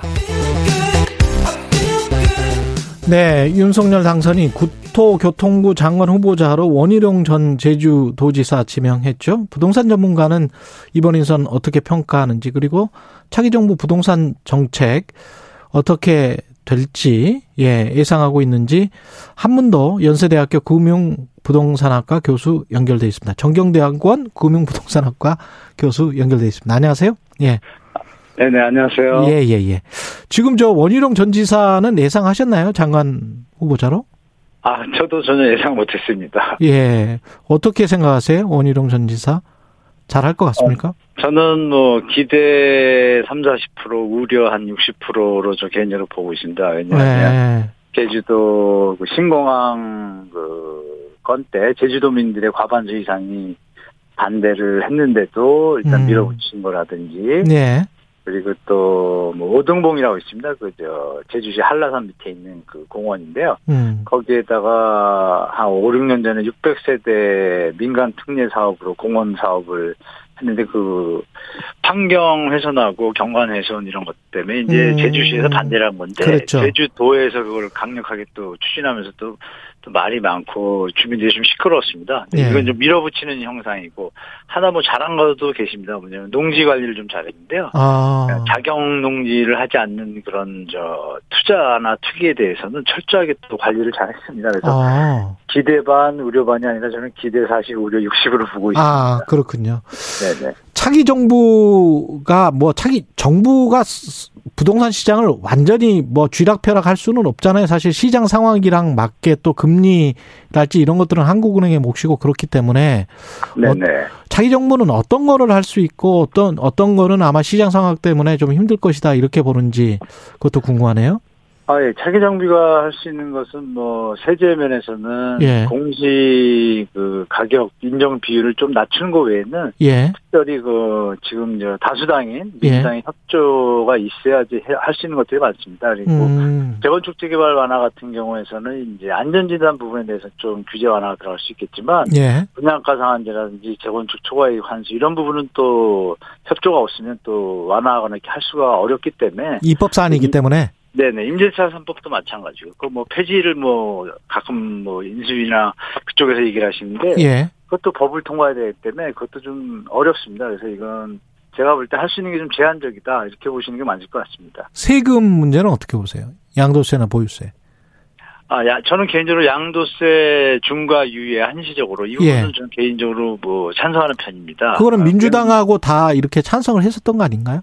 윤석열 네, 했었던 건데 예. 이제 잘 이제 협치를 잘해서 뭐 한다라면 매물 증가로 이제 주택 시장에 좀 가격 하방 압력을 주니까 좀 시장에 도움이 될 것 같고요. 보유세 예. 부분은 일시적으로 그 공시가격 현실화가 너무 급하게 되다 보니까 음. 또 부작용이 조금 생긴 부분에 대해서 좀 합리적으로 고치는 것은 저는 맞다고 보고 예. 그렇다고 또 무조건적으로 뭐 재산세 종부세를 통합한다든지 어. 종부세 재원이 저 지방 교부세로 뭐 교부가 되니까 지역 균형 발전이라는 개념에서 또 재원 마련에 대한 대책을 만든 다음에 던져야 되는데 어. 일단 던진 사항들이 뭐 다 법 개정 사항들이라서 쉽지는 어. 않지만 뭐 여러 가지 뭐 논의를 피울 것 같은데요. 뭐 음. 시간이 음. 좀 필요하다고 보입니다. 그 시장에서는 그렇게 생각하는 것 같아요. 그래서 아마 원희룡 국토교통부 장관 후보자도 뭐 재건축 재개발 규제 완화한다고 해서 집값 폭등으로 뭐 이어지는 다시 집값 상승으로 이어지는 그런 규제 완화를 생각하지 말아라 이렇게 이야기를 했잖아요. 네네 좀 많이 돌려서 말씀을 하셨죠. 이게 이게 의미하는 거는 뭐라고 보십니까? 시장 상황을 체크하면서 규제 완화의 속도를 조절하겠다는 얘기죠. 예. 방향성, 정책의 방향성을. 다만 이제 문제는 뭐냐면 국토교통부 장관이 원희룡 그 전 지사가 됐지만 예. 그 경제부총리가 또 개인적으로 좀 성향을 좀 우리 저 청취자분들이 파악해야 될 것 같습니다. 그렇죠. 왜냐하면 뭐 장관들이 모이는 사람들 국무회의나 이런 걸 할 때 의장이 또 기획재정부 장관이다 보니까요. 음. 그분에 대해서 그분의 성향이 국토부 교통부 장관과 충돌이 없다라면 뭐 진행하는데 같은 방향으로 가겠지만 제가 볼 때 약간 충돌이 일어날 가능성을 좀 보고 있습니다. 어떤 부분에서요? 일단 추그 내정자 같은 경우에는 다주택자를 범죄자로 절대 보지 마라. 음. 뭐 이런 좀 완화 쪽에 좀 무게가 많이 실려 있습니다. 아. 임대주택 개념을 예. 그 다주택자가 다 임대주택을 공급한다라는 쪽으로 좀 편향돼 있습니다. 그 아. 부분이 공급하는 건 맞지만 어. 그것이 정상이고 하고 분명히 뒤에 들어갈 말이 이걸 잘 관리하면 된다라는 말이 있어야 되는데 그게 없습니다. 음. 근데 이제 밀어주기만 하고 혜택만 주고 뭐 공익에 대한 어떤 부담은 전혀 없다는 부분에서 그 부분에서 이제 조금 원희룡 전 지사하고 좀 의견이 조금 좀 미스매치가. 나는 부분이 생기지 않을까 좀 예측하고 있습니다. 예. 특히 뭐 세제나 뭐 이런 부분들은 기재부 장관 몫이잖아요.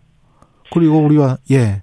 예, 맞습니다. 기재부는 뭐 전 세계적으로 세제하고 그 부동산 정책하고는 좀 별개로 운영을 하는데 대한민국은 음. 특이하게 아시겠지만 부동산 정책에 따라서 세제가 자꾸 왔다 갔다 하다 보니까 국민들이 그렇죠. 좀 많이 힘들어하죠. 그래서 예. 이번 기회에 뭐 시- 들어오는 정부가 음. 그런 개념에 입각해서 가는 방향이면 저도 찬성을 하지만 또 뭐 예전 정부처럼 부동산 세제하고 주택 정책하고 같이 묶어가지고 국민들을 또 피곤하게 하는 방향으로 간다는 건 음. 제가 볼 때 뭐 기재부 장관이 되든 누가 되든 이건 뭐 수장이나 신 정부가 잘 해나갈 부분인데 어떻게 될지는 좀 두고 봐야 될 것 같습니다. 그 어제 문재인 대통령이 부동산 시장이 불안하다. 규제 완화 네. 신중해야 한다. 이렇게 이제 입장을 밝혔거든요. 네, 정확한 편이라고 봅니다, 저는. 왜냐하면 아, 시장 상황이 예. 안정화되고 있고 가계부채가 심각하고 음. 네, 시장에 뭐 원희룡 전 지사도 뭐 발언 중에 얘기했듯이 잘못된 신호를 안 주겠다는 뜻을 펼쳤는데 그렇죠. 신호가 잘못되면 이게 정말 혼돈스러운 주택 시장이 되거든요. 예. 그 뒤에는 뭐 경제 위기나 안 좋은 상태로 나타나게 되니까 예. 이 부분은 뭐좀 신중하게 가는 진행- 진행하는 것이 저는 뭐 맞다고 보고 있습니다. 지금은 시장 상황이 정부가 어떤 정책을 펴건 좀 가격이 하향 안정화될 수밖에 없다. 그런 전망을 하고 계십니까 혹시? 윤석열 아, 네, 정부에서? 그거는 일시적 반등이나 뭐 주식시장에서 음. 일시적 반등이나 뭐 기술적 반등이라는 부분은 미미하게 올라가고 다시 조정 국면으로 들어가지 않습니까? 그거 네. 똑같이 지금 부동산 시장의 여러 상황들을 보면 음. 호재가 없습니다. 규제 완화를 할지라도 한 한계 있고 좀 미미한 어떤 수준에서 멈추기 때문에 예. 실질적으로 뭐 투- 투자의 개념을 도입할 수 있는 자본 시세 차익을 기대할 수가 있는 시장이 펼쳐지고 않- 펼쳐지지 않거든요. 실제로 재건축 현장들이 그렇게 호재를 풀고 오세훈 시장이 신통 기획을 했음에도 불구하고 음. 4월 달에 재건축 단지 뭐저 주요 재건축 단지들 압구정 현대 은마 뭐 잠실 주공 다 합해서 한 4만 세대 되는데요. 거기서 뭐 한 다섯 개도 거래가 안 됐습니다. 지금 4월 달에. 네. 3월 달에도 10개도 거래가 안 됐고요. 예. 통상적으로 한 200개 정도는 돼야 정상인데 이런 걸 보면 미래에 대한 기대감이 수요자들이 지금 거의 없어졌다고 보시는 게 맞을 것 같습니다. 또 외부 여건도 또 금리 인상이 또 바로 다가오기 때문에 수요자들이 스마트하게 대처하기 때문에 제가 볼 때 시장이 쉽게 살아나기에는 좀 한계가 있다고 봅니다. 그럼 앞으로 5년 동안에 어느 정도나 내릴 거라고 예상을 하십니까? 저는 뭐 외부의 충격이나 미국의 그 금리 인상의 빅스텝이 네. 0.5한 번으로 가고 그다음부터 뭐 슬로로 가면 다행인데 음. 급하게 두세 번 간다 그러면 제가 볼 땐 충격이 올 것 같습니다. 그럴 경우에는 어 충격이 있으면 한 40%까지는 뭐 내려갈 거라고 보고 지금 현재 가격의 40%까지. 네네 그 충격이 없다고 가정해도 20, 30% 조정은 좀 가능하다고 보고 있습니다. 알겠습니다. 여러 가지 뭐 공급 물량과 음. 여러 가지 주민들의 아저 그 국민들의 음. 국민주택 가격 부담 지수라는 게 있는데요. 예. 부담 지수가 노무현 정권 때 미친 집값보다 더 높습니다. 그 얘기는 뭐냐면 음. 주택을 살 능력이 없는 거죠. 예. 주택을 살 돈이 없고 또 다주택자들이 주택을 쓸수 있는 가수요를 다 차단해놨기 때문에 음. 실수 시장으로 바뀌지 않습니까? 그럼 그렇죠. 물건은 많아지고 사람은 없으면 살 사람이 없으면 당연히 가격은. 내려가겠죠. 예. 그 지금까지 수준이 가중시를 따, 따져 보니까 한 20, 30% 연세대학교 한문도 교수였습니다. 고맙습니다. 아, 네, 감사합니다.